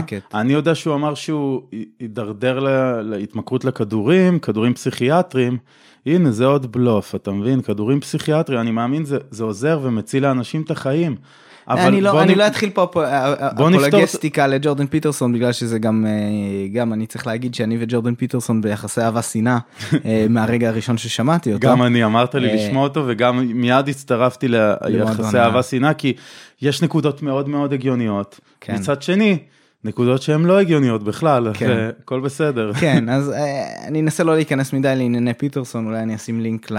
אוקיי, אבל הזה, רציתי אבל... לשאול אותך אם אין כל מיני כלים שאתה מצליח להוציא מהעולם הזה, שמשפרים לך את היום יום, פיזית בחיים, על זה אני מדבר. עוד כמה כלים כאלה סתם בשביל לסבר את האוזן למה אני מתכוון.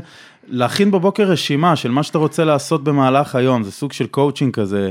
בוא אני, אני אתחיל לפרק פה את הדברים שאמרת. מדהים. כי, כי, כי, יש, כי יש המון. אה, אני, אני אה, רוצה להתחיל, קודם כל אני חייב לתת איזשהו מס שפתיים רק כדי שלא תהיה פה איזושהי הסכמה ב, בשתיקה על הנושא הזה, פשוט דיברת על כימיקלים בתור uh, כימאי לשעבר, אני צריך okay. uh, אוקיי. להגן על הכימיקלים שלי uh, ולהגיד רק קודם כל את הדבר, כן, הדבר המוכר שהכל זה כימיקלים, גם החומץ תפוחים נכון, שלך הוא נכון, כימיקלים, נכון. כן, חלקם סונטזו במעבדה וחלקם, וחלקם מוצו מתוך איזשהו פרי או איזשהו משהו, אתה יודע, במרכאות טבעי אחר, כן, אבל, אבל הכל כימיקלים, אז לא, לא, לא צריך להירתע מהם, ואני אגב גם חייב להגיד שאני יודע שיש חומרים מסוימים בסבונים שלי מניסיוני לא עושים טוב ומעבר לזה אני לא חושב שיש מודעות כי כי באמת יש כל כך הרבה חומרים שונים בדברים האלה. למשהו מהם כמעט כל בן אדם רגיש. אז יכול להיות שאיזושהי סדרה של סבונים מסוימים בלי שאתה שם לב עושה לך איזשהו גירוי או דברים כאלה אז כן ראוי כמובן לבקר את הנושא הזה אני פשוט לא הייתי נותן לזה איזשהו title של זה כימיקלים זה רע כי אז זה גם אוקיי. יכול להכניס אותך ל state of mind. שאתה מתחיל לחשוש מהדברים האלה וכן כמו אני פחד מקרינה וכאלה. כן, דברים, אני מסכים לגמרי, אני רק רוצה להוציא את זה החוצה, שיש אפשרויות מלבד לסבון המתועש, מהמם. שהן קיימות בעולם, והשתמשו בהן אלפי שנים לפנינו. זה גם עפר של, אה, עפר של אש, הוא... הוא מנקה מעולה והוא לפי דעתי גם אנטי-בקטריאלי, פעם זה היה סבון כלים, אבל לצורך העניין, חומץ, אתה יכול לשטוף כמעט כל דבר בבית, יש, כן. בצורה יותר יעילה מכמעט כל המסירי שומנים. ובעולם שלי, שאני מנסה כמה שיותר לשמור על הטבע, אז מרגיש לי יותר נכון להשתמש בכימיקלים האלה ולא האלה, זה מה שרציתי כן, להגיד לך. אה, מקובל לחלוטין ואפשר גם לבנות קייס שהוא evidence based גם לדברים האלה כי גם בסופו של דבר כל סדרת החומרים שאתה יודע סאנו וניקול ולא זוכר כל האלה מוכרים לנו כזה מיוחד לאסלה וכזה מיוחד לאמבטיה וכזה זה. גם החומרים הפעילים שם כשאתה יורד לעומק שלהם הרבה מהדברים האלה על ידי אבקת סודה סודה לשתייה כזה ו... Mm, בדיוק. ועוד כמה כאלה דברים בסיסיים חומץ ואני לא יודע כאילו ניתן אפילו להכין בבית אני בחיים לא אעשה את זה כן אה, ואני לא מטיף לעשות את זה אבל אפשר להגיע לניקוי מאוד מאוד יעיל וגם אה, מגובה בראיות עם, אה, עם, עם באמת כל מיני חומרים שהם קצת יותר בסיסיים ו- ו- ו- ומוכרים. מהמם. אה, לגבי אלפי שנים אני צריך לציין רק שאל תשכח שגם אלפי שנים רוב הילדים לא שרדו עד גיל חמש נכון. ונשים מתו מיד אחרי לידה כתוצאה מזיהום. והיית נדקר מקוץ והיית יכול כאילו יכול להזדהה עם חבר היית מת כמה ימים אחרי כאילו זה זה צריך לזכור גם את זה שהיה הרבה באלף שנים כן, האלה. סביר להניח שיכולת למות משריטה ביתר קלות כן. מאשר היום. נושא הבא ששאלת אותי אה, לגבי נגיד על לסדר את המיטה בבוקר מצחיק שאתה אמרת את זה כי אני חושב שכאילו אחד מה 12 rules for life של ג'ורדן פיטרסון זה כאילו אה, זה clean זה? your own room או משהו Mm, בסגנון קצת אוקיי. כללי יותר אבל לגמרי ו- ו- וזה באמת זה כנקודה פילוסופית כזאת של תעשה לעצמך סדר בחדר לפני שאתה מצליח לסדר לעצמך את החיים. אה, מקסים בעיניי כן לא לא צריך אז- להתעמק בזה יותר מדי. אה, את העניין הזה של הקם בבוקר וטוב אני תוהה איך אני מרגיש לגבי זה. אולי אני רומנטי מדי בתפיסה שלי, אני גם מבין את זה. אבל בוא, בוא נראה איך אתה מפרק את זה, זה מעניין. כן. אתה חושב שזה לא אפשרי? אמ, אני חושב שהצבת מטרות לעצמך היא, אה, היא חמקמקה. אתה צריך להציב לעצמך מטרות קצרות טווח וארוכות טווח. יש לגיטימציה מסוימת לסבול לתקופה מסוימת בשביל להגיע לאיזושהי נחלה שאתה מצפה להגיע אליה בסוף זו הסיבה שאנחנו עושים נגיד תואר זו הסיבה שאנחנו לומדים משהו זה לא כיף תמיד ללמוד לא כיף ללכת למבחן לא כיף גם uh, להתחיל uh, יום, יום ראשון בעבודה כן או, או כאלה דברים אתה עושה את זה כי אתה מאמין שזה יהיה בהמשך. על אותו משקל אגב אני חייב להגיד אני שומע את, את, את הבת שלי חזרה מהגן עכשיו אני שומע את הציוצים שלה מלמטה. ילדים. אתה יודע אני ואשתי אני אכניס פה רגע משהו קצת אישי מדברים על להביא עוד ילד ואשתי שואלת אותי כאילו כן בא לך נעשה לא כל כך אבל אני יודע שאני אשמח שעשיתי את זה אני יודע ששובל בין ה-40 יהיה מבסוט שיש לו שניים או שלושה. אה, ו- וישמח שהוא לא פספס את ההזדמנות ועשה את זה. וזה מה שיגרום לי לרצות לעשות את, את הדבר הזה ואז גם צריך להבין שהמחקרים יש איזשהו מחקר אה, שהרבה פעמים מצטטים אותו בצורה לא נכונה שאומר שמשהו כמו החל מסכום מסוים של כסף שאתה מרוויח כבר העושר שלך מגיע לפלטו לאיזושהי ישורת ואתה כבר לא מאושר יותר עם כל תוספת של שמעתי כסף על זה. אבל זה אוקיי. קצת בולשיט תחכים אותי. כי זה כן. רק זה רק הגדרה אחת צרה מסוימת של Mm. אושר שבאמת הגיבה לזה שאחרי שיצאת מעוני והגעת לרמת מחיה סבירה זה כבר לא תלוי אתה יכול להיות הרבה יותר עשיר מזה ועדיין להיות אומלל. נכון עם זאת מדדים אחרים שמסתכלים קצת יותר על הטווח הארוך כמו זה נקרא באנגלית life satisfaction רמת סיפוק מהחיים. זה דווקא אומרים שכן ממשיך לעלות ולא מצאו על זה איזשהו קאפ לא מצאו על זה איזשהו גג. ככל שיש לך יותר כסף בפוטנציה אתה יכול להגיע לסיפוק גדול יותר מהחיים. פשוט מעצם זה שאתה יכול לעשות עוד דברים שאתה רוצה לעשות. כי גם אם אתה עשיר ואתה ממשיך לקרוע לעצמך את הצורה בעבודה כי אתה קצת מכור לזה כנראה שזה מה שנותן לך את הסיפוק. כי אתה לא חייב אתה יכול לצאת לפנסיה עכשיו לעשות רק דברים כיפים אבל אז אולי אתה אז אולי אתה תיכנס לדכדוך כי אתה כבר לא מרגיש שאתה תורם למשהו, שאתה חלק ממשהו. אז, אה, אז איזשהו משהו כזה, אני אנסה גם למצוא את המקור לזה, שאני לא סתם אזרוק דברים באוויר. כן, תשלח לנו אותו. לגבי הכלים, אה, לי פשוט חשוב להגיד ש... אה, אני... אגב, אולי אתה אדם מאוד מסודר שיש לו את הכלים האלה די איכשהו טבועים בך, אני מרגיש. גם תמיד כזה היית אדם שיודע לאן הוא רוצה אה, ללכת, והיה לך את, את המסלול קצת כזה מסודר בראש, mm. אבל יש המון אנשים, כולל אותי בתוכם, שאין לנו את הדבר הזה. אין לנו master plan קדימה עכשיו לעשר שנים, לדעת שאני אלמד את התואר הזה, ואז אני אתעסק במה שלמדתי בלימודים, ויהפוך אותו למקצוע. כן. המון אנשים שזה לא המסלול, אז אתה צריך איכשהו ליצור לעצמך סדר בברדק, מצוין. ואז נגיד דברים כאלה כמו רשימות, כמו מטרות קצרות וארוכות כמו שאמרת, כן. זה דברים שהם מפרידים ממש בין כאוס טוטאלי ותוהו ובוהו בחיים, לבין אוקיי, אני הולך למטרה מסוימת. Mm-hmm. ועוד דבר נוסף שגבי אמרת לגבי הלקום בכיף, אז אני אומר, גם אם אתה בחרת נגיד ללמוד תואר, ואתה יודע שלא יהיה לך כיף כל כך בשלוש שנים קדימה, עדיין כשאתה קם בבוקר, אתה יכול ממש להיות מרוסק ולהגיד חרא לי בחיים, אבל אתה יכול להגיד, וואי, איזה כיף, אני קם, אני קם ללימודים בשביל להשיג את המטרת על שלי. כן. אז גם פה יש את העניין של הסתכלות שגם אותו לומדים עם הזמן. Mm-hmm. את המורכבות הזאת של לקום בבוקר ולהסתכל כן. על החיים של עצמך. Uh, כן, אני מקבל את זה. ו... עוד משהו שלפעמים אתה לומד, אני לאחרונה יש לי כאלה תקופות קצרות כאלה של, אני קורא לזה דכדוך. אני לומד להכיר שחלק מזה פשוט לא תלוי ביותר מדי דברים. או שהיה לזה איזשהו טריגר שהוא ממש טיפשי ושאפילו באותו רגע אני יכול להבין שהוא טיפשי או כאלה דברים. ווואלה יש לי איזה יומיים שלושה של באסה ואני קצת אתה יודע עם הראש באדמה. פשוט כמה ימים אחרי זה זה עובר. כן. פשוט, פשוט בא ככה לפעמים בגלים. לפעמים זה, זה יכול להיות פיזיולוגי משהו שאכלתי קצת חוסר שינה, דברים שטחיים כאלה שאתה לא חושב ש... שיכולה להיות להם כזו השפעה.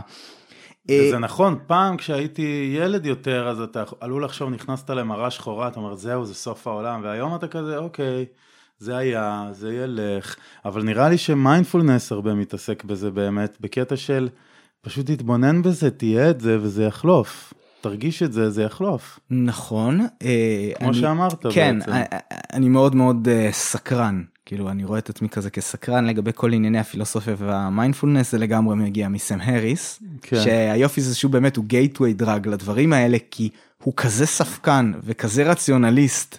אבל הוא ו... חזק בעניינים. בדיוק והוא יודע לבנות למישהו שלה. למישהו אתאיסט וספקן כמוני קייס ממש טוב ללמה כן כדאי שהדבר הזה יהיה חלק מהחיים שלך. אז מהבחינה הזאת אם מישהו שומע את זה והוא ספקן והוא לא מכיר את הדבר הזה שווה לשמוע הוא בונה קייס טוב, הוא, mm. הוא נותן כל מיני דברים, אני לא אכנס לזה יותר מדי לעומק עכשיו. כן, לא צריך. Um, עוד לגבי הכלים, יש פילד שלם, שאגב כבר, אתה יודע, חובק קצת על ידי המדע שנקרא פסיכולוגיה חיובית. אה, נכון. אני רוצה להביא לפה איזשהו מישהו מהתחום הזה ספציפי. אה, מעניין, אני אשמח לשמוע. אני, כן. כי אני אשמח לשמוע, כי גם לי יש בעיה עם פסיכולוגיה חיובית באיזשהו מקום, mm-hmm. עם כמה שאני מהלל את זה, אבל עדיין אני רוצה שיהיה מקום להבין שלא תמיד, לא תמיד הכל בסדר אם אתה חיובי. זה לא כן. לא תמיד עוזר. לחשוב חיובי כסיסמה, בעיניי זה דווקא במידה מסוימת יכול לעשות קצת יותר נזק מתועלת. כן. ממש בפוטנציה. כי אז כשאתה לא מצליח לחשוב טוב, או כשזה לא הולך לך, הביקורת העצמית, אם אתה לא במקום טוב, נכון. אתה יכול לקבור את עצמך על זה. למה אני לא רואה את הדברים חיובי? למה אני זה? למה אני תמיד מתעסק? זה חור שאני נתקע בו זהו, זה, זה, זה יכול להכניס קשה. אותך לאיזשהו לופ. נכון. אז אני, אני פחות מתחבר לזה, כמובן שבגישה הכללית, וזה קצת יותר מתחבר לכלים, להצליח לתפוס את, עצמך, להצליח לתפוס את עצמך בידיים זה תמיד דבר טוב. Mm-hmm. כן? להחליט שאתה עושה משהו ולהתמיד בו, זה בפני עצמו כמעט בטוח שזה מבטיח מצב נפשי טוב יותר. אחד הדברים היפים זה להחליט על משהו ולהתמיד בו בחיים, כן. זה משהו. כן, זה כן. זה משהו, כאילו צריך לתת לזה את הכבוד, ו... זה נכון, קשה גם, נכון. קשה ליצור הרגל חדש. ולהצליח לייצר את האינרציה, להצליח להגיע למצב שאתה כבר ניגר, הנה אני עם הפודקאסט. כן. וואלה, ירדה לי ההתרגשות של ההתחלה, ירד כן. לי הזה, אבל אני כזה לא, אין, זה כבר חלק מהחיים. כן. אני חייב שיהיה ממש. לי מתוכנן איפשהו שם מה השיחה הבאה שלי. לגמרי. ולכן אגב אני, אני מעלה בתדירות נמוכה, כי, כי אני לא, זה לא דבר ענק, אני מנסה שזה לא ית, יתפוס חלק ממש ענק מהחיים שלי, אבל שזה ימשיך להיות שם וימשיך להתגלגל. שזה יהיה סוסטיינבל בפני בדיוק. עצמו. אה, אז זה לגבי העניין הזה אה, של הכלים. אני בן אדם שהוא מאוד מאוד אוהב להיות evidence based. מאוד מאוד אוהב שיש לי את הראיות ושיש את המחקרים וכאלה, אבל אני לומד כמה דברים בשנים האחרונות, וזה ממש מתחבר לשאלה שלך, אני חושב, של הכלים נגיד שאני מצאתי בחיים. קודם כל, אני לומד להכיר את המגבלות של המדע, ובעיקר במדעי החברה. ואיפה, לאיפה שזה מתחבר בחלקים חדשים שאני מגלה באישיות שלי, זה לצדדים מסוימים שאני יכול לשים אותם תחת הטייטל של שמרנות. ולא נוח לי להגיד את המילה הזאת, אני לא אוהב אותה בכלל. זה, השיחה הקודמת עם תמיר דורטל הייתה קצת על הנושא הזה. אה, וזה העניין באמת של לתת כבוד מסוים, אה, גם אם רק כברירת מחדל, למה שהיה נהוג עד היום. ואתה קצת זרקת על זה מילה, על האלף שנה וכאלה, נכון? Mm. אלף שנה אחורה. להגיד, אוקיי, אם אנחנו באים לבחון נושא, אנחנו באים לבחון האם טוב יותר לעשות א' או ב', mm. לחיים, לסייקי, כאילו לתחושה אה, נפשית טובה יותר. צריך לזכור שאחד מהם, א' או ב', היה ברירת מחדל עד היום במשך אה, אה, עשרות מאות או אלפי שנים, mm-hmm. אוקיי? וזאת זו הברירת מחדל שלנו, משם אנחנו מתחילים. כנראה שאם זה החזיק אותנו עד עכשיו, זה כנראה מספיק טוב. השאלה היא האם אפשר להוכיח בצורה מספיק משכנעת שהאלטרנטיבה טובה יותר. זה כאילו כן, זה כבר ו... לא אופטימלי אולי. כן. אולי זה היה מספיק כן, טוב אבל לא וזה אופטימלי. וזה בוא אני אגיד לך, אז נגיד העניין הזה, הכי דפוק בעולם, של להתחתן ולהביא ילדים, mm-hmm. שהדור שלנו קצת, ואני בטוח שגם היה לפנינו, טיפה מורד בנושא הזה, טיפה מותח קצת את הגיל של מתי להתחתן, הרפואה המודרנית מאפשרת לנו את זה, כי ניתן להביא ילדים היום אפילו עד גיל 40 ומעלה, יש גם כאלה שהרבה יותר, ובלי סיכון גבוה מדי, בהנחה שזה מצליח, אז אנחנו מרשים לעצמנו קצת קצת לגרור את זה ואתה תראה כאילו נגיד שדתיים עד היום מתחתנים הרבה הרבה הרבה יותר מוקדם. בדוק. וזה אה, בסדר לתהות לגבי זה וזה בסדר גם להבין וואלה לי זה לא מתאים. אני זאב בודד להיות כבול למשפחה חד משמעית יעשה לי רע. האנשים שמצליחים להגיע למסקנה הזאת מצוין כל טוב מעולה ואנשים שלא רוצים ילדים הם יודעים שהם שונאים את זה עדיף אני לא צריך בעולם הזה עוד ילדים שגדלו עם הורים שלא שלא שלא אה, רצו להשקיע בהם שפשוט התגלגלו לא. לתוך זה כברירת מחדל. חד משמעית לא. אבל זה ביקורת קשה שלי באופן אישי על החברה המערבית זה על הקדושה הזאת של להביא ילדים גם אם זה לא נכון. זהו אז זה אני לא נכון כאילו. אז אני רוצה למצוא פה צריך להבין. אז הכלל הזה של הלהתחתן ולהביא ילדים צריך לזכור כן הוא לא נכון לכולם אבל כהימור כן. זה כנראה לא רע. כן. אוקיי זה כנראה לא רע כן. ואם היית צריך להמר על שניים ומבלי שבאמת חקרת גם את הנושא בספרות וגם את עצמך בצורה טובה וברורה ומתוך התעמקות עצמית וכאלה אם אתה לא סגור שהלא שאתה בצד של הלא מתאים לי כנראה שהצד של הכן מתאים לי יהיה הימור טוב יותר בשבילך. וזה ספציפית אני יכול להסכים איתך זה גם מבוסס על מיליונים של שנים של אבולוציה זה כן. כאילו החיה שאתה היא רוצה אה, אה, לייצר עוד מעצמה היא רוצה להפיץ את הגן. כן זה, זה אני יכול לבנות גם קייס קצת נגד זה אבל אין לי כוח לעשות את זה עכשיו אבל, אבל אני יכול גם לבנות קייס קטן אה, לצד השני נראה לי שאנחנו כבר נגררים. אני ודני כבר לא הצלחנו אף פעם להתעמק בזה בשיחה בינינו אז חשבנו שזו יכולה להיות פלטפורמה טובה לדבר על כל העניין של איכות הסביבה והעניין של ההתחממות גלובלית בפרט ועלה פה העניין הזה של הסרט של ג'ף גיבס ומייקל מור Planet of the Humans כוכב כוכב בני האדם ויש עוד כמה דברים כאלה שצצו לאחרונה שדווקא מתוך אנשים הג'ף גיבס הזה הוא היה environmentalist. Mm-hmm. בן אדם כזה של איכות הסביבה במשך עשרות שנים והוא סוג של קצת התפכח מחלק מהנושא הזה ככה הוא מציג את הדבר הזה. נכון. אני חושב שה, שהכיוון שהארגונים היום לוקחים אותנו הוא גם מטעה גם מוטה גם קצת בכיסים באמת של חברות שעדיין מצליחות אה, אה, לשלוט בדברים ולהזיז אותם לכיוון שהם רוצים מתוך מניעים כלכליים שאגב שוב אני אני לא מתנגד אליהם פר סה אבל אבל זה לא מה שאנשים שחושבים שהם הולכים למשהו ירוק הם חותמים עליו אבל הרבה פעמים יוצא שהם כן.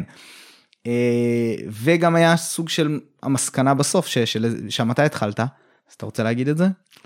כן, אני הגעתי לזה מהמקום של, אה, דיברנו פה על אה, להשריץ ילדים ולמלות את העולם בתינוקות, שזה מה שקורה עכשיו, ככה אני רואה במיוחד באוכלוסיות דתיות שכאלה. כאילו יש קורלציה בין כמה שיותר חילוני לכמה שפחות ילדים, יש לזה מלא סיבות, אבל זה לקח אותי למקום הזה שאני באמת חושב שהעולם הגיע למקום שצריך לפחות, אם לא לחייב, לפחות להוציא את זה החוצה, אנחנו כבר יותר מדי אנשים, אנחנו בעיה לכדור, להשאיר אותנו ב...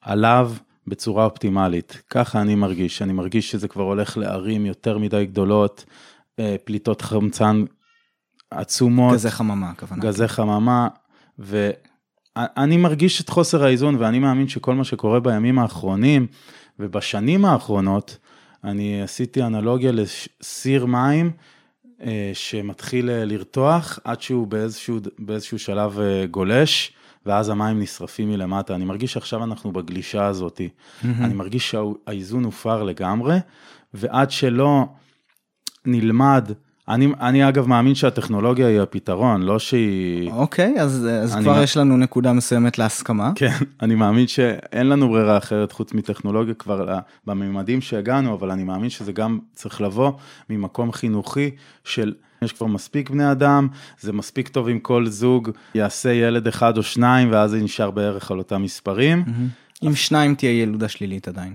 כן? כן, אוקיי. שניים זה לא מספיק בשביל, אתה רוצה 2.1 או 2.2. אוקיי, ומה קורה עכשיו בעולם? זה הרבה... אה, לא, זה, זה עדיין גדל. תכף אני אגיע לזה, בוא תסיים את מה שאתה רצית להגיד. כן, אז, אה, אז אני חושב שהמסר צריך כבר להתחיל להשתנות. הבעיה שלהגיד לאנשים, תעשה פחות ילדים, זה נוגד אה, את כלכלת הצריכה. את אה, כלכלת הצמיחה, סליחה. ואז כל הכלכלה הקפיטליסטית בעצם מקבלת טוויסט. כאן נכנס... לשיחה, הכלכלה המעגלית שאני כל כך דוגל בה עכשיו, ולפי דעתי, אם יש משהו שיכול קצת לאזן את כל העולם שלנו ואת כל הקפיטליזם, זה כן ליצור משהו הרבה יותר מעגלי. זה, אם אמרנו שמחזור זה לא מספיק, כן, אבל לחייב חברות להכין מוצרים מלכתחילה שהם reusable, שאתה יכול להחזיר לחברה, פה מתחיל הפתרון. אז, אז באמת יש לי, כן, אני כמובן אשים קישור, הסרט לדעתי עדיין זמין במלואו ביוטיוב, מעולה. אז אנחנו נשים קישור, uh, בהחלט מומלץ לראות מכל הקצוות, מכל הצדדים. כן, בעד, נגד. הזה. וכמו כל... תמיד, תמיד לקחת את זה עם, אה, עם uh, גרגיר קטן של מלח, כאילו תמיד לראות את הדברים דרך עיניים ספקניות. ככה אני ראיתי את הסרט, אגב גם המוזיקה שם בעיניי מצוינת, אז תשימו לב לזה. אני אתחיל טיפה לפרק את מה שאני חושב שאמרת. בנוגע לעניין הילדים, אה, אתה צודק, הילודה גם במגזרים הדתיים והחרדים אצלנו זה בכלל קיצוני, אבל אם אני לא טועה, הילודה של האישה הישראלית החילונית היא הגבוהה ביותר מבין מדינות ה-OECD. אה, ולדעתי גם די בי פאר, אוקיי? אז אנחנו מאוד מאוד מאוד אה, פוריים, אם לקרוא לזה ככה, גם בקרב החילונים, אוקיי? אוקיי. Uh, במידה מסוימת אני מסכים איתך שצריך לפחות נגיד לשים לב שאנחנו לא בונים פה איזושהי uh, uh, uh, סכמת פירמידה כזאת בכלכלה שלנו ושאנחנו לא בונים על כך שצמיחה מבחינה הכוונה היא במובן של כלכלי כן, כן הכוונה היא צמיחה כן. כלכלית והגדלה של העוגה מה שנקרא לא נובעת בעיקרה מהגדלה של האוכלוסייה. אני חושב שכלכלה בריאה לא בונה על זה, ויכולה גם לשמר את עצמה בתצורה, אמ, בתצורה שבה הילודה פחות או יותר מאוזנת, אוקיי? אני, אני מתחיל לזרוק פה משפטים כדי להתחיל לבנות איזשהו קייס. אוקיי. אמ, למה אגב הבעיה בהקשר הזה? כי כל בטח תוכניות הפנסיה התקציביות ש, שהיו מאוד מאוד נהוגות במדינת ישראל ורק עכשיו חלקן מתחילות אה, אה, לצאת החוצה לעובדים החדשים, זה, זה כבר לא קיים. זה בדיוק בונה על זה. זה אומר, אה, הילדים של עוד, אה, אה, כאילו המבוגרים של עוד 50 שנה ישלמו על זה, 30, 40, מה שלא יהיה. זה בעיה, אז החיסכון האישי הפנסיוני, שזה הכיוון שיש היום, הוא מן הסתם הרבה הרבה יותר טוב בהקשר הזה, וצריך להוריד את כל העניין הזה, אני מצטער, קצבאות זקנה, זה מגוחך שבן אדם עשיר יקבל קצבת זקנה, זה מטומטם לחלוטין, כולם, אני לא יודע אם אתה יודע את זה. כשאתה מגיע לגיל מסוים, אתה מקבל צ'ק מהביטוח אני לאומי, לא משנה מה. חושב שזה גם מטופש שאדם שעכשיו אין לו כסף לאכול, יש לו מלא כסף שוכב בפנסיה. זה כן, על זה אפשר מה קורה? לדבר, על אה, לא, האם ולמה טוב זה- להכריח, אה, האם כדאי להכריח אנשים לחסוך בפנסיה ועכשיו או זה לא, אבל זה... החוק הוא שאתה חייב, נכון? כן, אני כן, אני כן, כאילו כן, חייב כן. לשלם את זה, כן. אפילו בתור עצמאי. כן, כן, אתה חייב? להפריש, כן, הקטע של העצמאים הוא חדש יחסית לדעתי, אבל אה, כן, כולם חייבים לחסוך לפנסיה, באופן כללי זה דבר טוב, היה זה נחמד טוב אם זה לא היה לחברות מגיע... הביטוח, וזה טוב לבנקים שהם יכולים לקחת את הכסף היום- ולהשקיע אותו איפה שבא להם. היום, היום זה כבר גמיש יותר, אם אתה מאוד מאוד אה, אה, יודע מה אתה עושה, אתה? יכול להגיע למצב שאתה חוסך עם שואף לאפס עמלות. זהו, הבנתי שגם הדתיים, נקרא קופות גמל. הבנתי שחרדים יודעים לקחת את הפנסיה שלהם ולהכריח את הקופות האלה, את כולם יודעים, זה כאילו בגנים שלהם, סתם צוחק, חרדים יודעים. הם, הם יודעים להגיד להם במה להשקיע והם משקיעים רק בדברים יהודיים, זה משהו חדש שראיתי. יש כל מיני, לא... יש תוכניות כשרות, יש דברים סביבתיים אגב, סלים שהם סביבתיים נכון, יותר. זה הייתי שמח להשקיע, כן. אבל... כן, כן, כן. אה, אוקיי, בוא תמשיך עם ה- הקייס. אוקיי, אני גם. שמח לשמוע את הטייק שלך על כלכלה מעגלית, אם אתה חושב ש... מה מה דעתך בנושא? אוקיי, אה, ילודה. עד כמה שאני מבין, ראיתי גם דברים שקצת סותרים את זה, אבל עד כמה שאני מבין, אה, העלייה הגדולה שאנחנו רואים עכשיו היא כבר תוצר של משהו שקרה. הי- היה איזשהו בום של ילודה אה, שנבע מכל מיני גורמים, ביניהם התפתחות מאוד גדולה של הרפואה וירידה ענקית בתמותת התינוקות. זוכר, אמרת לך, Mm. שלוש מחמש או משהו כזה היו מתים עד לפני איזה 200 שנה, או שניים מחמש, אני לא זוכר כן. כמה. אמ, אז פתאום תמותת התינוקות צנחה ברוב מדינות העולם, אה, ולא הפנימו את זה עדיין. עדיין אנשים רגילים להביא מלא ילדים כי זו, זו זו התוכנית ביטוח שלך, אתה צריך להביא כדי שחלק ישרדו. Mm, אז איזושהי התנגשות שם גרמה לאיזשהו בום מאוד מאוד גדול, אבל רואים שככל שמדינה הולכת ומתפתחת, ככל שהאושר של העולם והנוחות הכלכלית מגיעה ליותר מדינות, ככל שמדינה מגיעה לשם, הילודה שם פשוט יורדת. נכון. ישראל טיפה יוצאת דופן, יש לנו את הדפקה שלנו גם מבחינת הפור ורבו, ורבו. וגם השואה וכל מיני דברים כאלה, אנחנו קטנים, אנחנו לא מה שיקבע את הגורל. המגמה הכללית בעולם, ירידה של יל- ילודה ומודלים. גיא, שאני, זה רק נוט קטן שאני אוסיף פה, גיא סיפר לי שיש מחקר גם זה דומה, מה זה, זה פרק ראשון שלך? פרק שם? שני. אוקיי. שהוא סיפר, דיברתי איתו גם על זה, אז הוא, הוא אומר שיש אה, קורלציה בין אה, שוויון זכויות לנשים לבין הילודה השלילית הזאת. בדיוק, נשים יוצאות לעבוד מדבר. וכאלה בדיוק. דברים, זה כן, בדיוק, משק הבית היותר מודרני פחות מאפשר את הגידול. ואז הוא אה, הציע, אז. במקום להסתכל על זה בתור לעשות הגבלת ילודה, אולי פשוט תפתח שוויון מצוין. זכויות. זה לא עניין של רק, לפ- זה פשוט תביא עוד התפתחות למקום, נכון. תהפוך מקומות ליותר מפותחים, יותר מערביים, עם יותר נגישות לכל מיני כלים, ובטח להשכלה וכל מיני כאלה, אתה לא צריך להגביל, הילודה פשוט יורדת באופן טבעי, וכבר עכשיו מודלים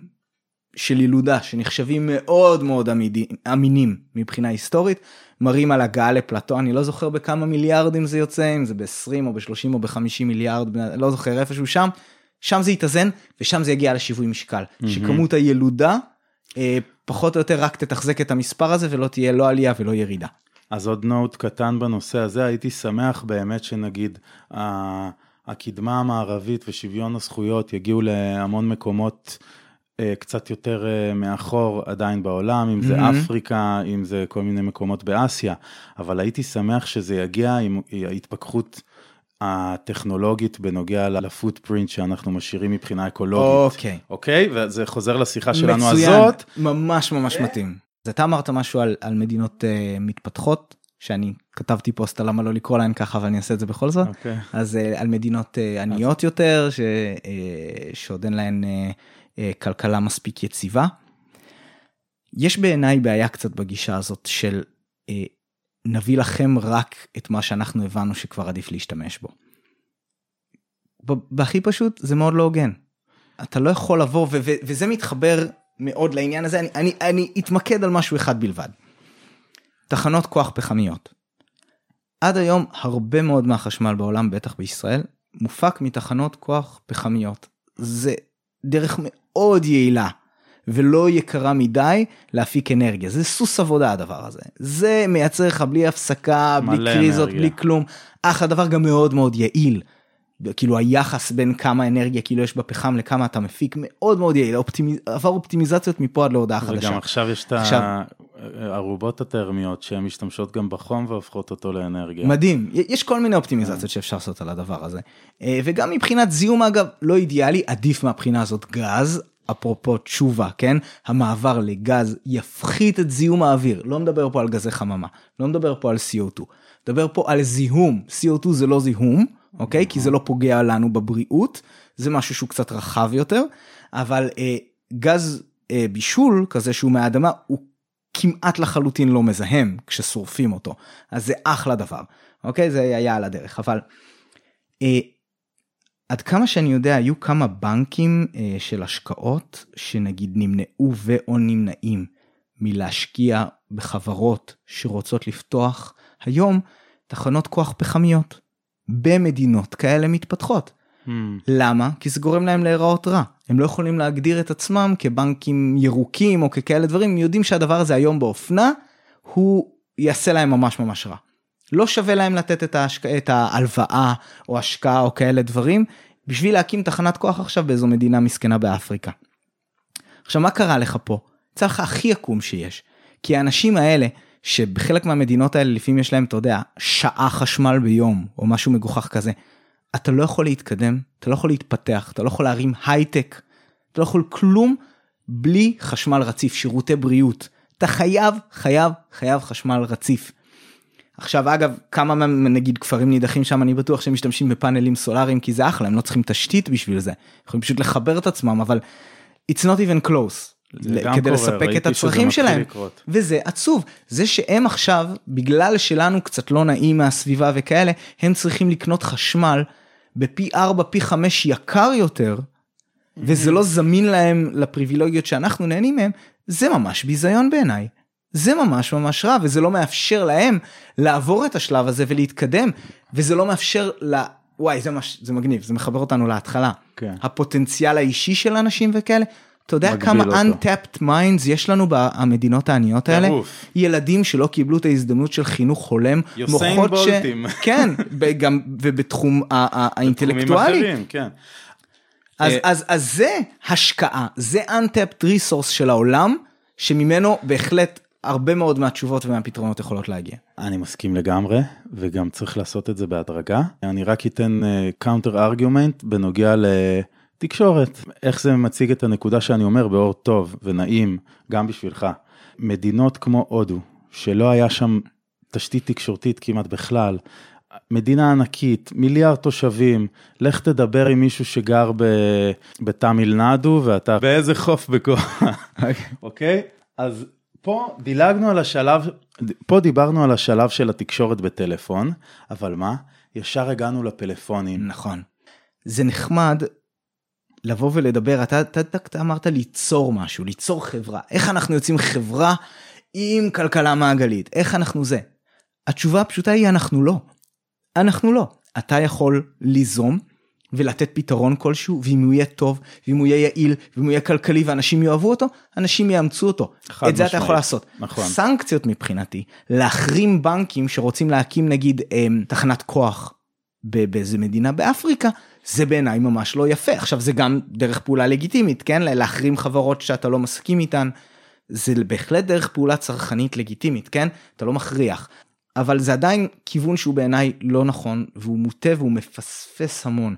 ובנוגע לתקשורת אגב, מה, מה הסיפור פה? אתה לא הכרחת אף אחד. אתה לא אמרת להם, לא, לא, עזבו את הקווי הזה, זה מעפן, לא. תעברו לסלולר, זה פשוט באמת היה טוב יותר. זה קרה לבד, זה זה קרה, קרה זה לבד קרה כי זה, לבד. זה יעיל וטוב יותר. מי מסכים. עכשיו יתחיל לרשת מדינה שלמה על הדבר אני הזה? מסכים איתך כל כך, ומבחינתי עכשיו יזמים שיבואו וייצרו חברות שבמקום לייצר לך פלאפון שהוא מתכלה ואתה זורק אותו, אלא זה פלאפון שאתה לוקח את הרכיבים, מחזיר לחברה ומקבל את הטלפון הבא שלך בחמש דולר. אבל לא סתם, בגלל שבאמת יקרה. הרכיבים האלה הם בנויים בצורה כזאת שבאמת ניתן, אה, כאילו יעיל כלכלית להשתמש בהם שוב.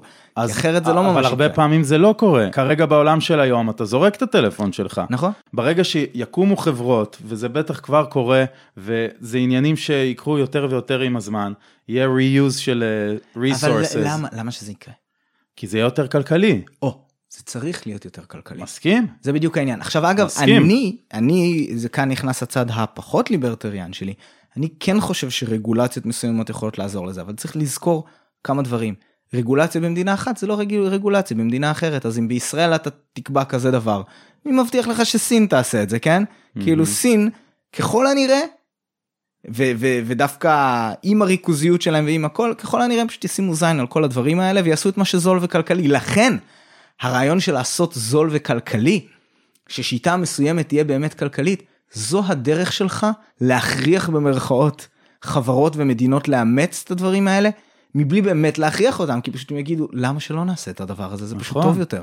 אז אני מאמין שבאמת אולי פה טמון העתיד הכלכלי, ליצור, מה- זה צריך לבוא מיזמים וזה צריך לבוא מסינים, כן. שהם ייצרו את המכונת כביסה הזאת שאתה עכשיו קונה ואז מחזיר לחברה והם הם פשוט מחליפים לך איזה רכיב ויש לך מכונת כביסה לעוד עשר שנים. זה צריך לבוא משם, מהמקום הכלכלי. עכשיו, הסכמים בינלאומיים אולי, אולי הם יכולים קצת לעזור. כי אתה יודע, בסופו של דבר סין, למכור לתוך סין זה לא עיקר השוק שלהם, הם רוצים למכור לעולם.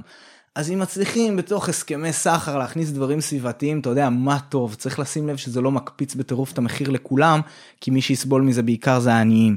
אז, אז גם לזה צריך להיות רגישים. אלה המקומות בהם אולי תכנון ריכוזי במידה מסוימת יכול קצת לעזור, אבל אפרופו שמרנות ודברים כאלה, צריך להשתדל לא לגעת איפה, ש... איפה שאפשר לא לגעת. מה כי- זאת אומרת? תסביר לי. מבחינת uh, רגולציה. אה, יענו, אתה אומר, כמה וואלה, שפחות רגולציה." מכונות כביסה, אני אכריח את הסינים על כל ייצור של מכונת כביסה, הם גם צריכים לעשות פתרון למה, ל, ל. מה קורה עם זה אחר כך, כן. ואם משתלם להם, אם הם גם ככה צריכים לעשות את זה, יכול להיות שאז ישתלם להם כבר להחזיר את זה למפעל ולחדש. אז אבל, אבל יכול להיות שבדבר הזה פשוט בלי לשים לב העלית את מחיר מכונת הכביסה ב-50%. אז משפחה באמת בהודו שחסכה למכונת כביסה כדי ש, שהאישה שם תצ... לא, לא תצטרך רק לכבס כל היום ותוכל להתפנות לעשות דברים פרודקטיביים אחרים. עכשיו הם פתאום עכשיו צריכים לחסוך עוד איזה שנתיים לפני שהם יכולים לקנות את המכונה. אז, אז צריך אני מסכים איתך. מאוד להיזהר עם הדברים האלה. אני שם. פשוט בקשר לאנרגיה רק אני רוצה להגיד כי מאז שיוני דובי היה פה אה, אה, לפני עשרה? פרקים. הנושא של ההתחממות הגלובלית כן אז אה, איפה רגע, ש... אז שנייה, לפני אוקיי. שתיגע בנושא מהמם. הזה, אני רק רוצה לסיים ולהגיד שמבחינתי, אני משקיע את זמני ואת המרץ שלי, ואני אמשיך לעשות את זה, בחינוך, לייצר פילוסופיות של מלכתחילה, המחשבה של חברה להוציא מוצר מבלי לדאוג ל-waste שלו ולסוף שלו, מבחינתי זה חוסר אחריות, מבחינתי זה לא עומד בערכים של אדם אדם טוב מהמם. ומוצלח, אוקיי? ואני רוצה להוסיף לערכים הבסיסיים של חברות ואנשים, לחשוב על כל התהליך, לחשוב, עכשיו לקוח זורק את מה שאתה הבאת לו. זה אחריות שלך, זה זבל שאתה הבאת לעולם, אתה סבבה. מבין אותי? אז, אז זה, שזה משהו מאוד חינוכי, ואני לא אומר שאפשר לעשות את זה ביום, ואני גם לא בטוח איך אפשר לעשות את זה, זה בדיוק אבל אפשר העניין. להתחיל לדבר על זה. כן. אוקיי? לדבר על זה זה טוב. אבל- אולי אם נתחיל כן. לדבר על זה, זה יתחיל לחלחל לחברות. ואולי בסוף אם חברה כמו נייקי תגיד, הנעליים שאת, שאתם משתמשים, כשתסיימו, אתם תחזירו אותם אלינו, כי זה הדבר האמיתי שצריך לעשות, ואנחנו נכין מזה סוליות חדשות לנעליים חדשות. סתם דוגמה, לא יודע אם זה אפשרי אפילו, אבל ה- אתה מבין את הפילוסופיה. כן. אולי זה יגרום ליותר אנשים אז לקנות אני- נייקי. אני, אני צריך להגיד אני צריך להגיד כמה דברים על הדבר הזה קודם כל צריך לזכור למחזור תמיד תמיד יש trade off של אנרגיה. אתה צריך נכון. לפתור את בעיית האנרגיה כדי שאתה גם תוכל למחזר בכיף ושזה יהיה גם משתלם כלכלית וגם משתלם סביבתית. נכון, אבל אוקיי? להחזיר את הקטע הזה שזה אחריות של החברה, איך, שזה, זהו, איך שהמוצר אה, מסתיים, זה כרגע לא קיים בכלל, ואני חושב ששווה להכניס את זה קצת קיים, לשיח. זה כן קצת קיים. שווה להכניס את זה קצת לשיח, רק בשביל שזה יתחיל כזה לצוץ כמו פטריות אחרי הגשם. אתה יודע, אה, אני- להעלות את זה למעלה. אני אמרתי לך ובעיניי פשוט יש מקום לרגולציה מצומצמת בדברים האלה בעיקר איפה שהפגיעה היא פגיעה ב, ב, בכולנו כמו זיהום אוויר אוקיי? רגולציה כנגד זיהום אוויר ואני מדבר על לא אני לא מדבר על פליטת פחמן דו חמצני אני מדבר פליטה של באמת מזהמים שהוכחו כמסרטנים או גורמים לכל מיני מחלות או דברים כאלה. ברור הם פוגעים בכולנו וזה בדיוק המקום שבו מישהו פוגע בך אולי הוא פוגע בך קצת או סטטיסטית פוגע בך. הוא לא בא ונותן לך מכה בראש עם נבוט כן יותר קשה להוכיח את זה אבל זה לגמרי מקום שבו קלאסי שמדינה תתערב ותגיד היי אסור לכם לפגוע באנשים האלה כן וזה זה הרבה פעמים מסתבך כי קשה להוכיח את זה אז שם חד משמעית. כל הנושא האחר אה, איפה שזה יכול לעבוד. קודם כל, כמובן, אם זה נעשה מושכל, חרם צרכני תמיד יכול לשכנע חברה לעשות איזשהו שינוי. צריך לזכור שרוב הפעמים שחברה יוצאת באיזושהי הצהרה ירוקה, זה פבליסיטי. תרד לעומק הדברים, כן, אתה תראה. שהם טכנית עשו איזשהו משהו שמאפשר להם להוציא את הפרס רליס הזה, ושהעלות של הדבר הזה הייתה משתלמת להם ביחס לכמה פבליסיטי טוב הם קיבלו. אוקיי? אז אלה השיקולים שרצים בסופו של דבר. כמה שאתה תרצה לחשוב שחברה עשתה איזשהו שינוי לטובה. הכל עם אינטרסים כלכליים בסוף. נכון. מה שאתה יכול לעשות זה שני דברים. או, יכול להיות שאתה יכול לעשות יותר, סליחה, אני חושב על שני דברים כרגע. או להקים חברה בעצמך, שתעשה את זה, ואם יש לזה ביקוש, אם אנשים יגידו אני מעדיף שלם יותר בשביל לקנות יותר ירוק, במרכאות, אוקיי? אז יצליח לך ואתה תרמוס את החברה השנייה. ואתה אוקיי? תיצור אה, איזה מין, אה, איזה מין שוק לזה, שאולי לאט לאט ישתלט על השוק אבל זה מה האחר. שאני אומר, הנקודה, העובדה בעיקרון שזה לא ממש קורה, ושאנשים בעיקר כשהם בודקים משהו, הם בודקים את המחיר שלו, והם לא ירצו לשלם פי שתיים על משהו שהוא יותר ירוק. יש כאלה. אבל המון יש המון כבר אנשים יותר, שלא. יש כבר יותר, יש לאט קצת לאט. יותר, קצת יותר, אבל גם, ואז לא בטוח, ואז לא. בטוח אם באמת החברה שהם קנו ממנה, אם באמת מה שהיא אומרת שהיא עושה, אם באמת האימפקט של זה הוא חשוב. יש כאן כל כך הרבה מקומות שאפשר ליפול בהם. אבל הדבר העוד יותר טוב שאתה יכול לעשות, מעבר לאלטרנטיבה, בעיניי היותר טוב, זה פשוט באמת למצוא פתרון טכנולוגי. שמאפשר לעשות את המעברים האלה בצורה שהיא משתלמת כלכלית, ואז החברה הזו לא, לא תצטרך לשכנע אותה, היא פשוט תגיד, אה וואו, הוא גילה שלייצר סוליות מסוליות ישנות מוריד לנו ב-50% את מחיר ייצור הסוליות, אוקיי? כולל ההובלה שלוקח כדי להחזיר אותם חזרה וכאלה, ברור שנלך על זה. אז עכשיו אני לא יודע אם הדבר הזה בכלל ייתכן תיאורטית, אבל, אבל במקרה של סוליות, אבל במקרים אחרים, אני בטוח שכן. אני חושב שאתה לגמרי צודק, אני גם מנסה לחשוב עם עצמי כזה בסיור מוחות, אולי כדאי כבר לוותר על כל המוצרים הישנים ולהתמקד רק ביצור החדש, ולהבטיח שהיצור החדש הזה הוא יהיה reusable, כי כן, סוליות אני די בטוח שאי אפשר באמת למחזר את זה Mhm. לעוד נעל, אבל אולי אם בהתחלה כשהיית מייצר את הסוליה היית עושה אותה מחומר שאתה רק צריך להכניס אותו בחום נורא נמוך והוא, כן. והוא נמס ומתעצב לך מחדש, זה הכל צריך להתחיל מהעיצוב המקורי וזה גם, שו... זה גם שוב, חייב לבוא מהחברות זה בדיוק. ולהיות הם צריכים כלכלי. לרצות לעשות את זה, כן. מה שכן, שקיפות נגיד, זה דבר שבעיניי הוא, הוא טוב גם עד רמה מסוימת, שלא יוצרת כאן עיוותים, אבל דירוג אנרגטי, זה דבר מהשנים האחרונות, מכיר את זה? אתה קונה נכון. מכונת כביסה, מגיעה עם דירוג משהו. אנרגטי. עכשיו, כשאתה בא ואתה קונה מכונת כביסה עם דירוג C, כן, אוקיי? האות C, אוקיי? שהוא לא, לא, מדהים. כן. אתה, אתה מודע לזה. זה פשוט כתוב שם בגדול, ואתה יודע, וואלה, אני חוסך עכשיו 500 שקל, אבל קודם כל זה כנראה יעלה לי יותר בחשמל לטווח הארוך, מהמם. אוקיי? אה, ודבר שני, כן, אני לא יכול להוסיף עוד קצת בשביל לקנות את ה-A, ואז אתה יכול לעשות את השיקול דעת שלך.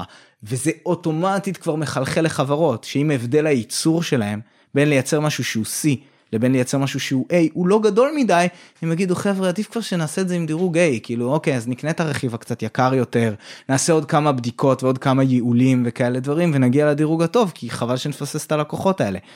אז השקיפות הזו מאוד יכולה לעזור ואני בעד זה ויכול להיות, אתה יודע מה, וואלה, אם יצליחו, האתגר הוא להצליח לסמן את זה, כן? אבל להצליח להגיע למדד הזה, מדד אנרגטי הוא יחסית קל, אבל אה, מדד של מה היה כרוך בייצור, כי המדד האנרגטי הזה מדבר על צריכה, כן? לא על, לא על מה היה כרוך בייצור המכונה. מהמם. מדד אנרגטי לייצור של נעל ובאמת יהיה לך משהו אובייקטיבי וטוב שכשאתה קונה נעל אתה באמת רואה מה היה האימפקט הסביבתי של זה וכל מיני כאלה. מספיק שיהיה לך את השקיפות הזאת זה ייתן יתרון מסוים לנעל שהיא אמנם קצת יקרה יותר אבל עם אבל עם environmental footprint יותר קטן. אלה מקומות בהם אני מסכים כי זה גם אחלה. מדינה יכולה לצמצם לחוקים גם לגבי יבוא וואלה אתה מביא מסין אין בעיה אתה צריך לשים את המדבקות האלה. זה בסדר כי אתה לא הכרחת אף אחד להפסיק לייבא משהו אתה לא אה, אילצת את המחירים לעלות כל מיני כאלה בהנחה שבאמת לשים את הדירוג הזה בפני עצמו הוא לא עסק יקר אבל אה, סתם אני זורק פה איתך רעיונות אלה אה, זה נראה לי הביניים בין הדברים זה שאנחנו מצאנו. רעיונות אה, טובים ואני בטוח שהם יועילו אני, ונראה לי שזה מקום טוב לעצור בו להפעם לא? כן כן כן מצוין זהו רציתי לשאול אתכם יש לך אה, באמת אז אה, דברי אני, סיכום. יש לי דברי סיכום שאני אוהב לשאול את האורחים שלי מה כתוב להם בוואטסאפ למטה באינפו. מה אה, כתוב באמת? לך? כן. אה, אין לי מושג בן אדם, אני חושב. שפעם היה לי שם איזה קקטוס או משהו כזה. אני אבדוק אצלך. אצלי היה כתוב שנים just do it, אוקיי. והיום כתוב לי abundance. abundance. שפע. אני, אני, אני, אני אוהב את המילה הזו מאוד. וואי, גם אני, איזה יפה היא abundance. כן, זה גם מאוד מתחבר ל... לגישה הכלכלית שלי, כן, עדיין קקטוס. זה נראה לי עוד כן. מהתקופה שלמדתי בבאר שבע. והייתי עובר כל יום ליד קקטוסים יפהפיים כאלה וואי, שיש שם מדהים. על איזה גשר בדרך מהרכבת לאוניברסיטה. אתה יודע, זה קקטוס זה דוקר מבחוץ ומתוק כמו סברס מבפנים. זה אתה. אה, זה אני?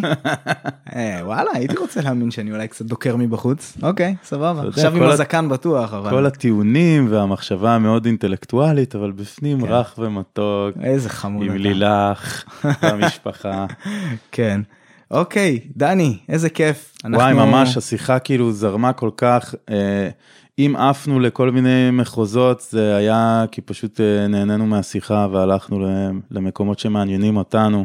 לא, אני חושב שסך הכל עשינו עבודה טובה אם להגיד לך את האמת. כן. כן, נראה את זה בשמיעה חוזרת. אני, זהו, אני אשמח לעוד שיחה לפחות על מידע, זה נושא שממש מעסיק אותי עכשיו, ואיתי, אותי אישית נורא מטריד, אם אנשים ירצו גם לכתוב מה הם עושים בנושא ונוכל להוסיף את זה לפודקאסט הבא שנעשה, מאיפה משיגים מידע מהימן, כן. וזה יהיה נגיד נושא טוב לפודקאסט כן, גם לא הבא. ככותרת, נגיד מה האסטרטגיה שלכם לדעת שמה שאתם קוראים ומה שאתם מאמינים לו הוא, הוא, הוא מבוסס, וכמה שיותר נכון. נכון. זו, זו באמת שאלה טובה, לראות את הגישות השונות של האנשים. אוקיי, דני, תודה רבה. אנחנו נמשיך לאיזה ארוחת צהריים או משהו כזה נראה לי. מדהים. ותודה רבה למאזיננו, ואנחנו נתראה בפרק הבא של דיוני שכל, ויאללה מה עושים? ביי. ביי ביי.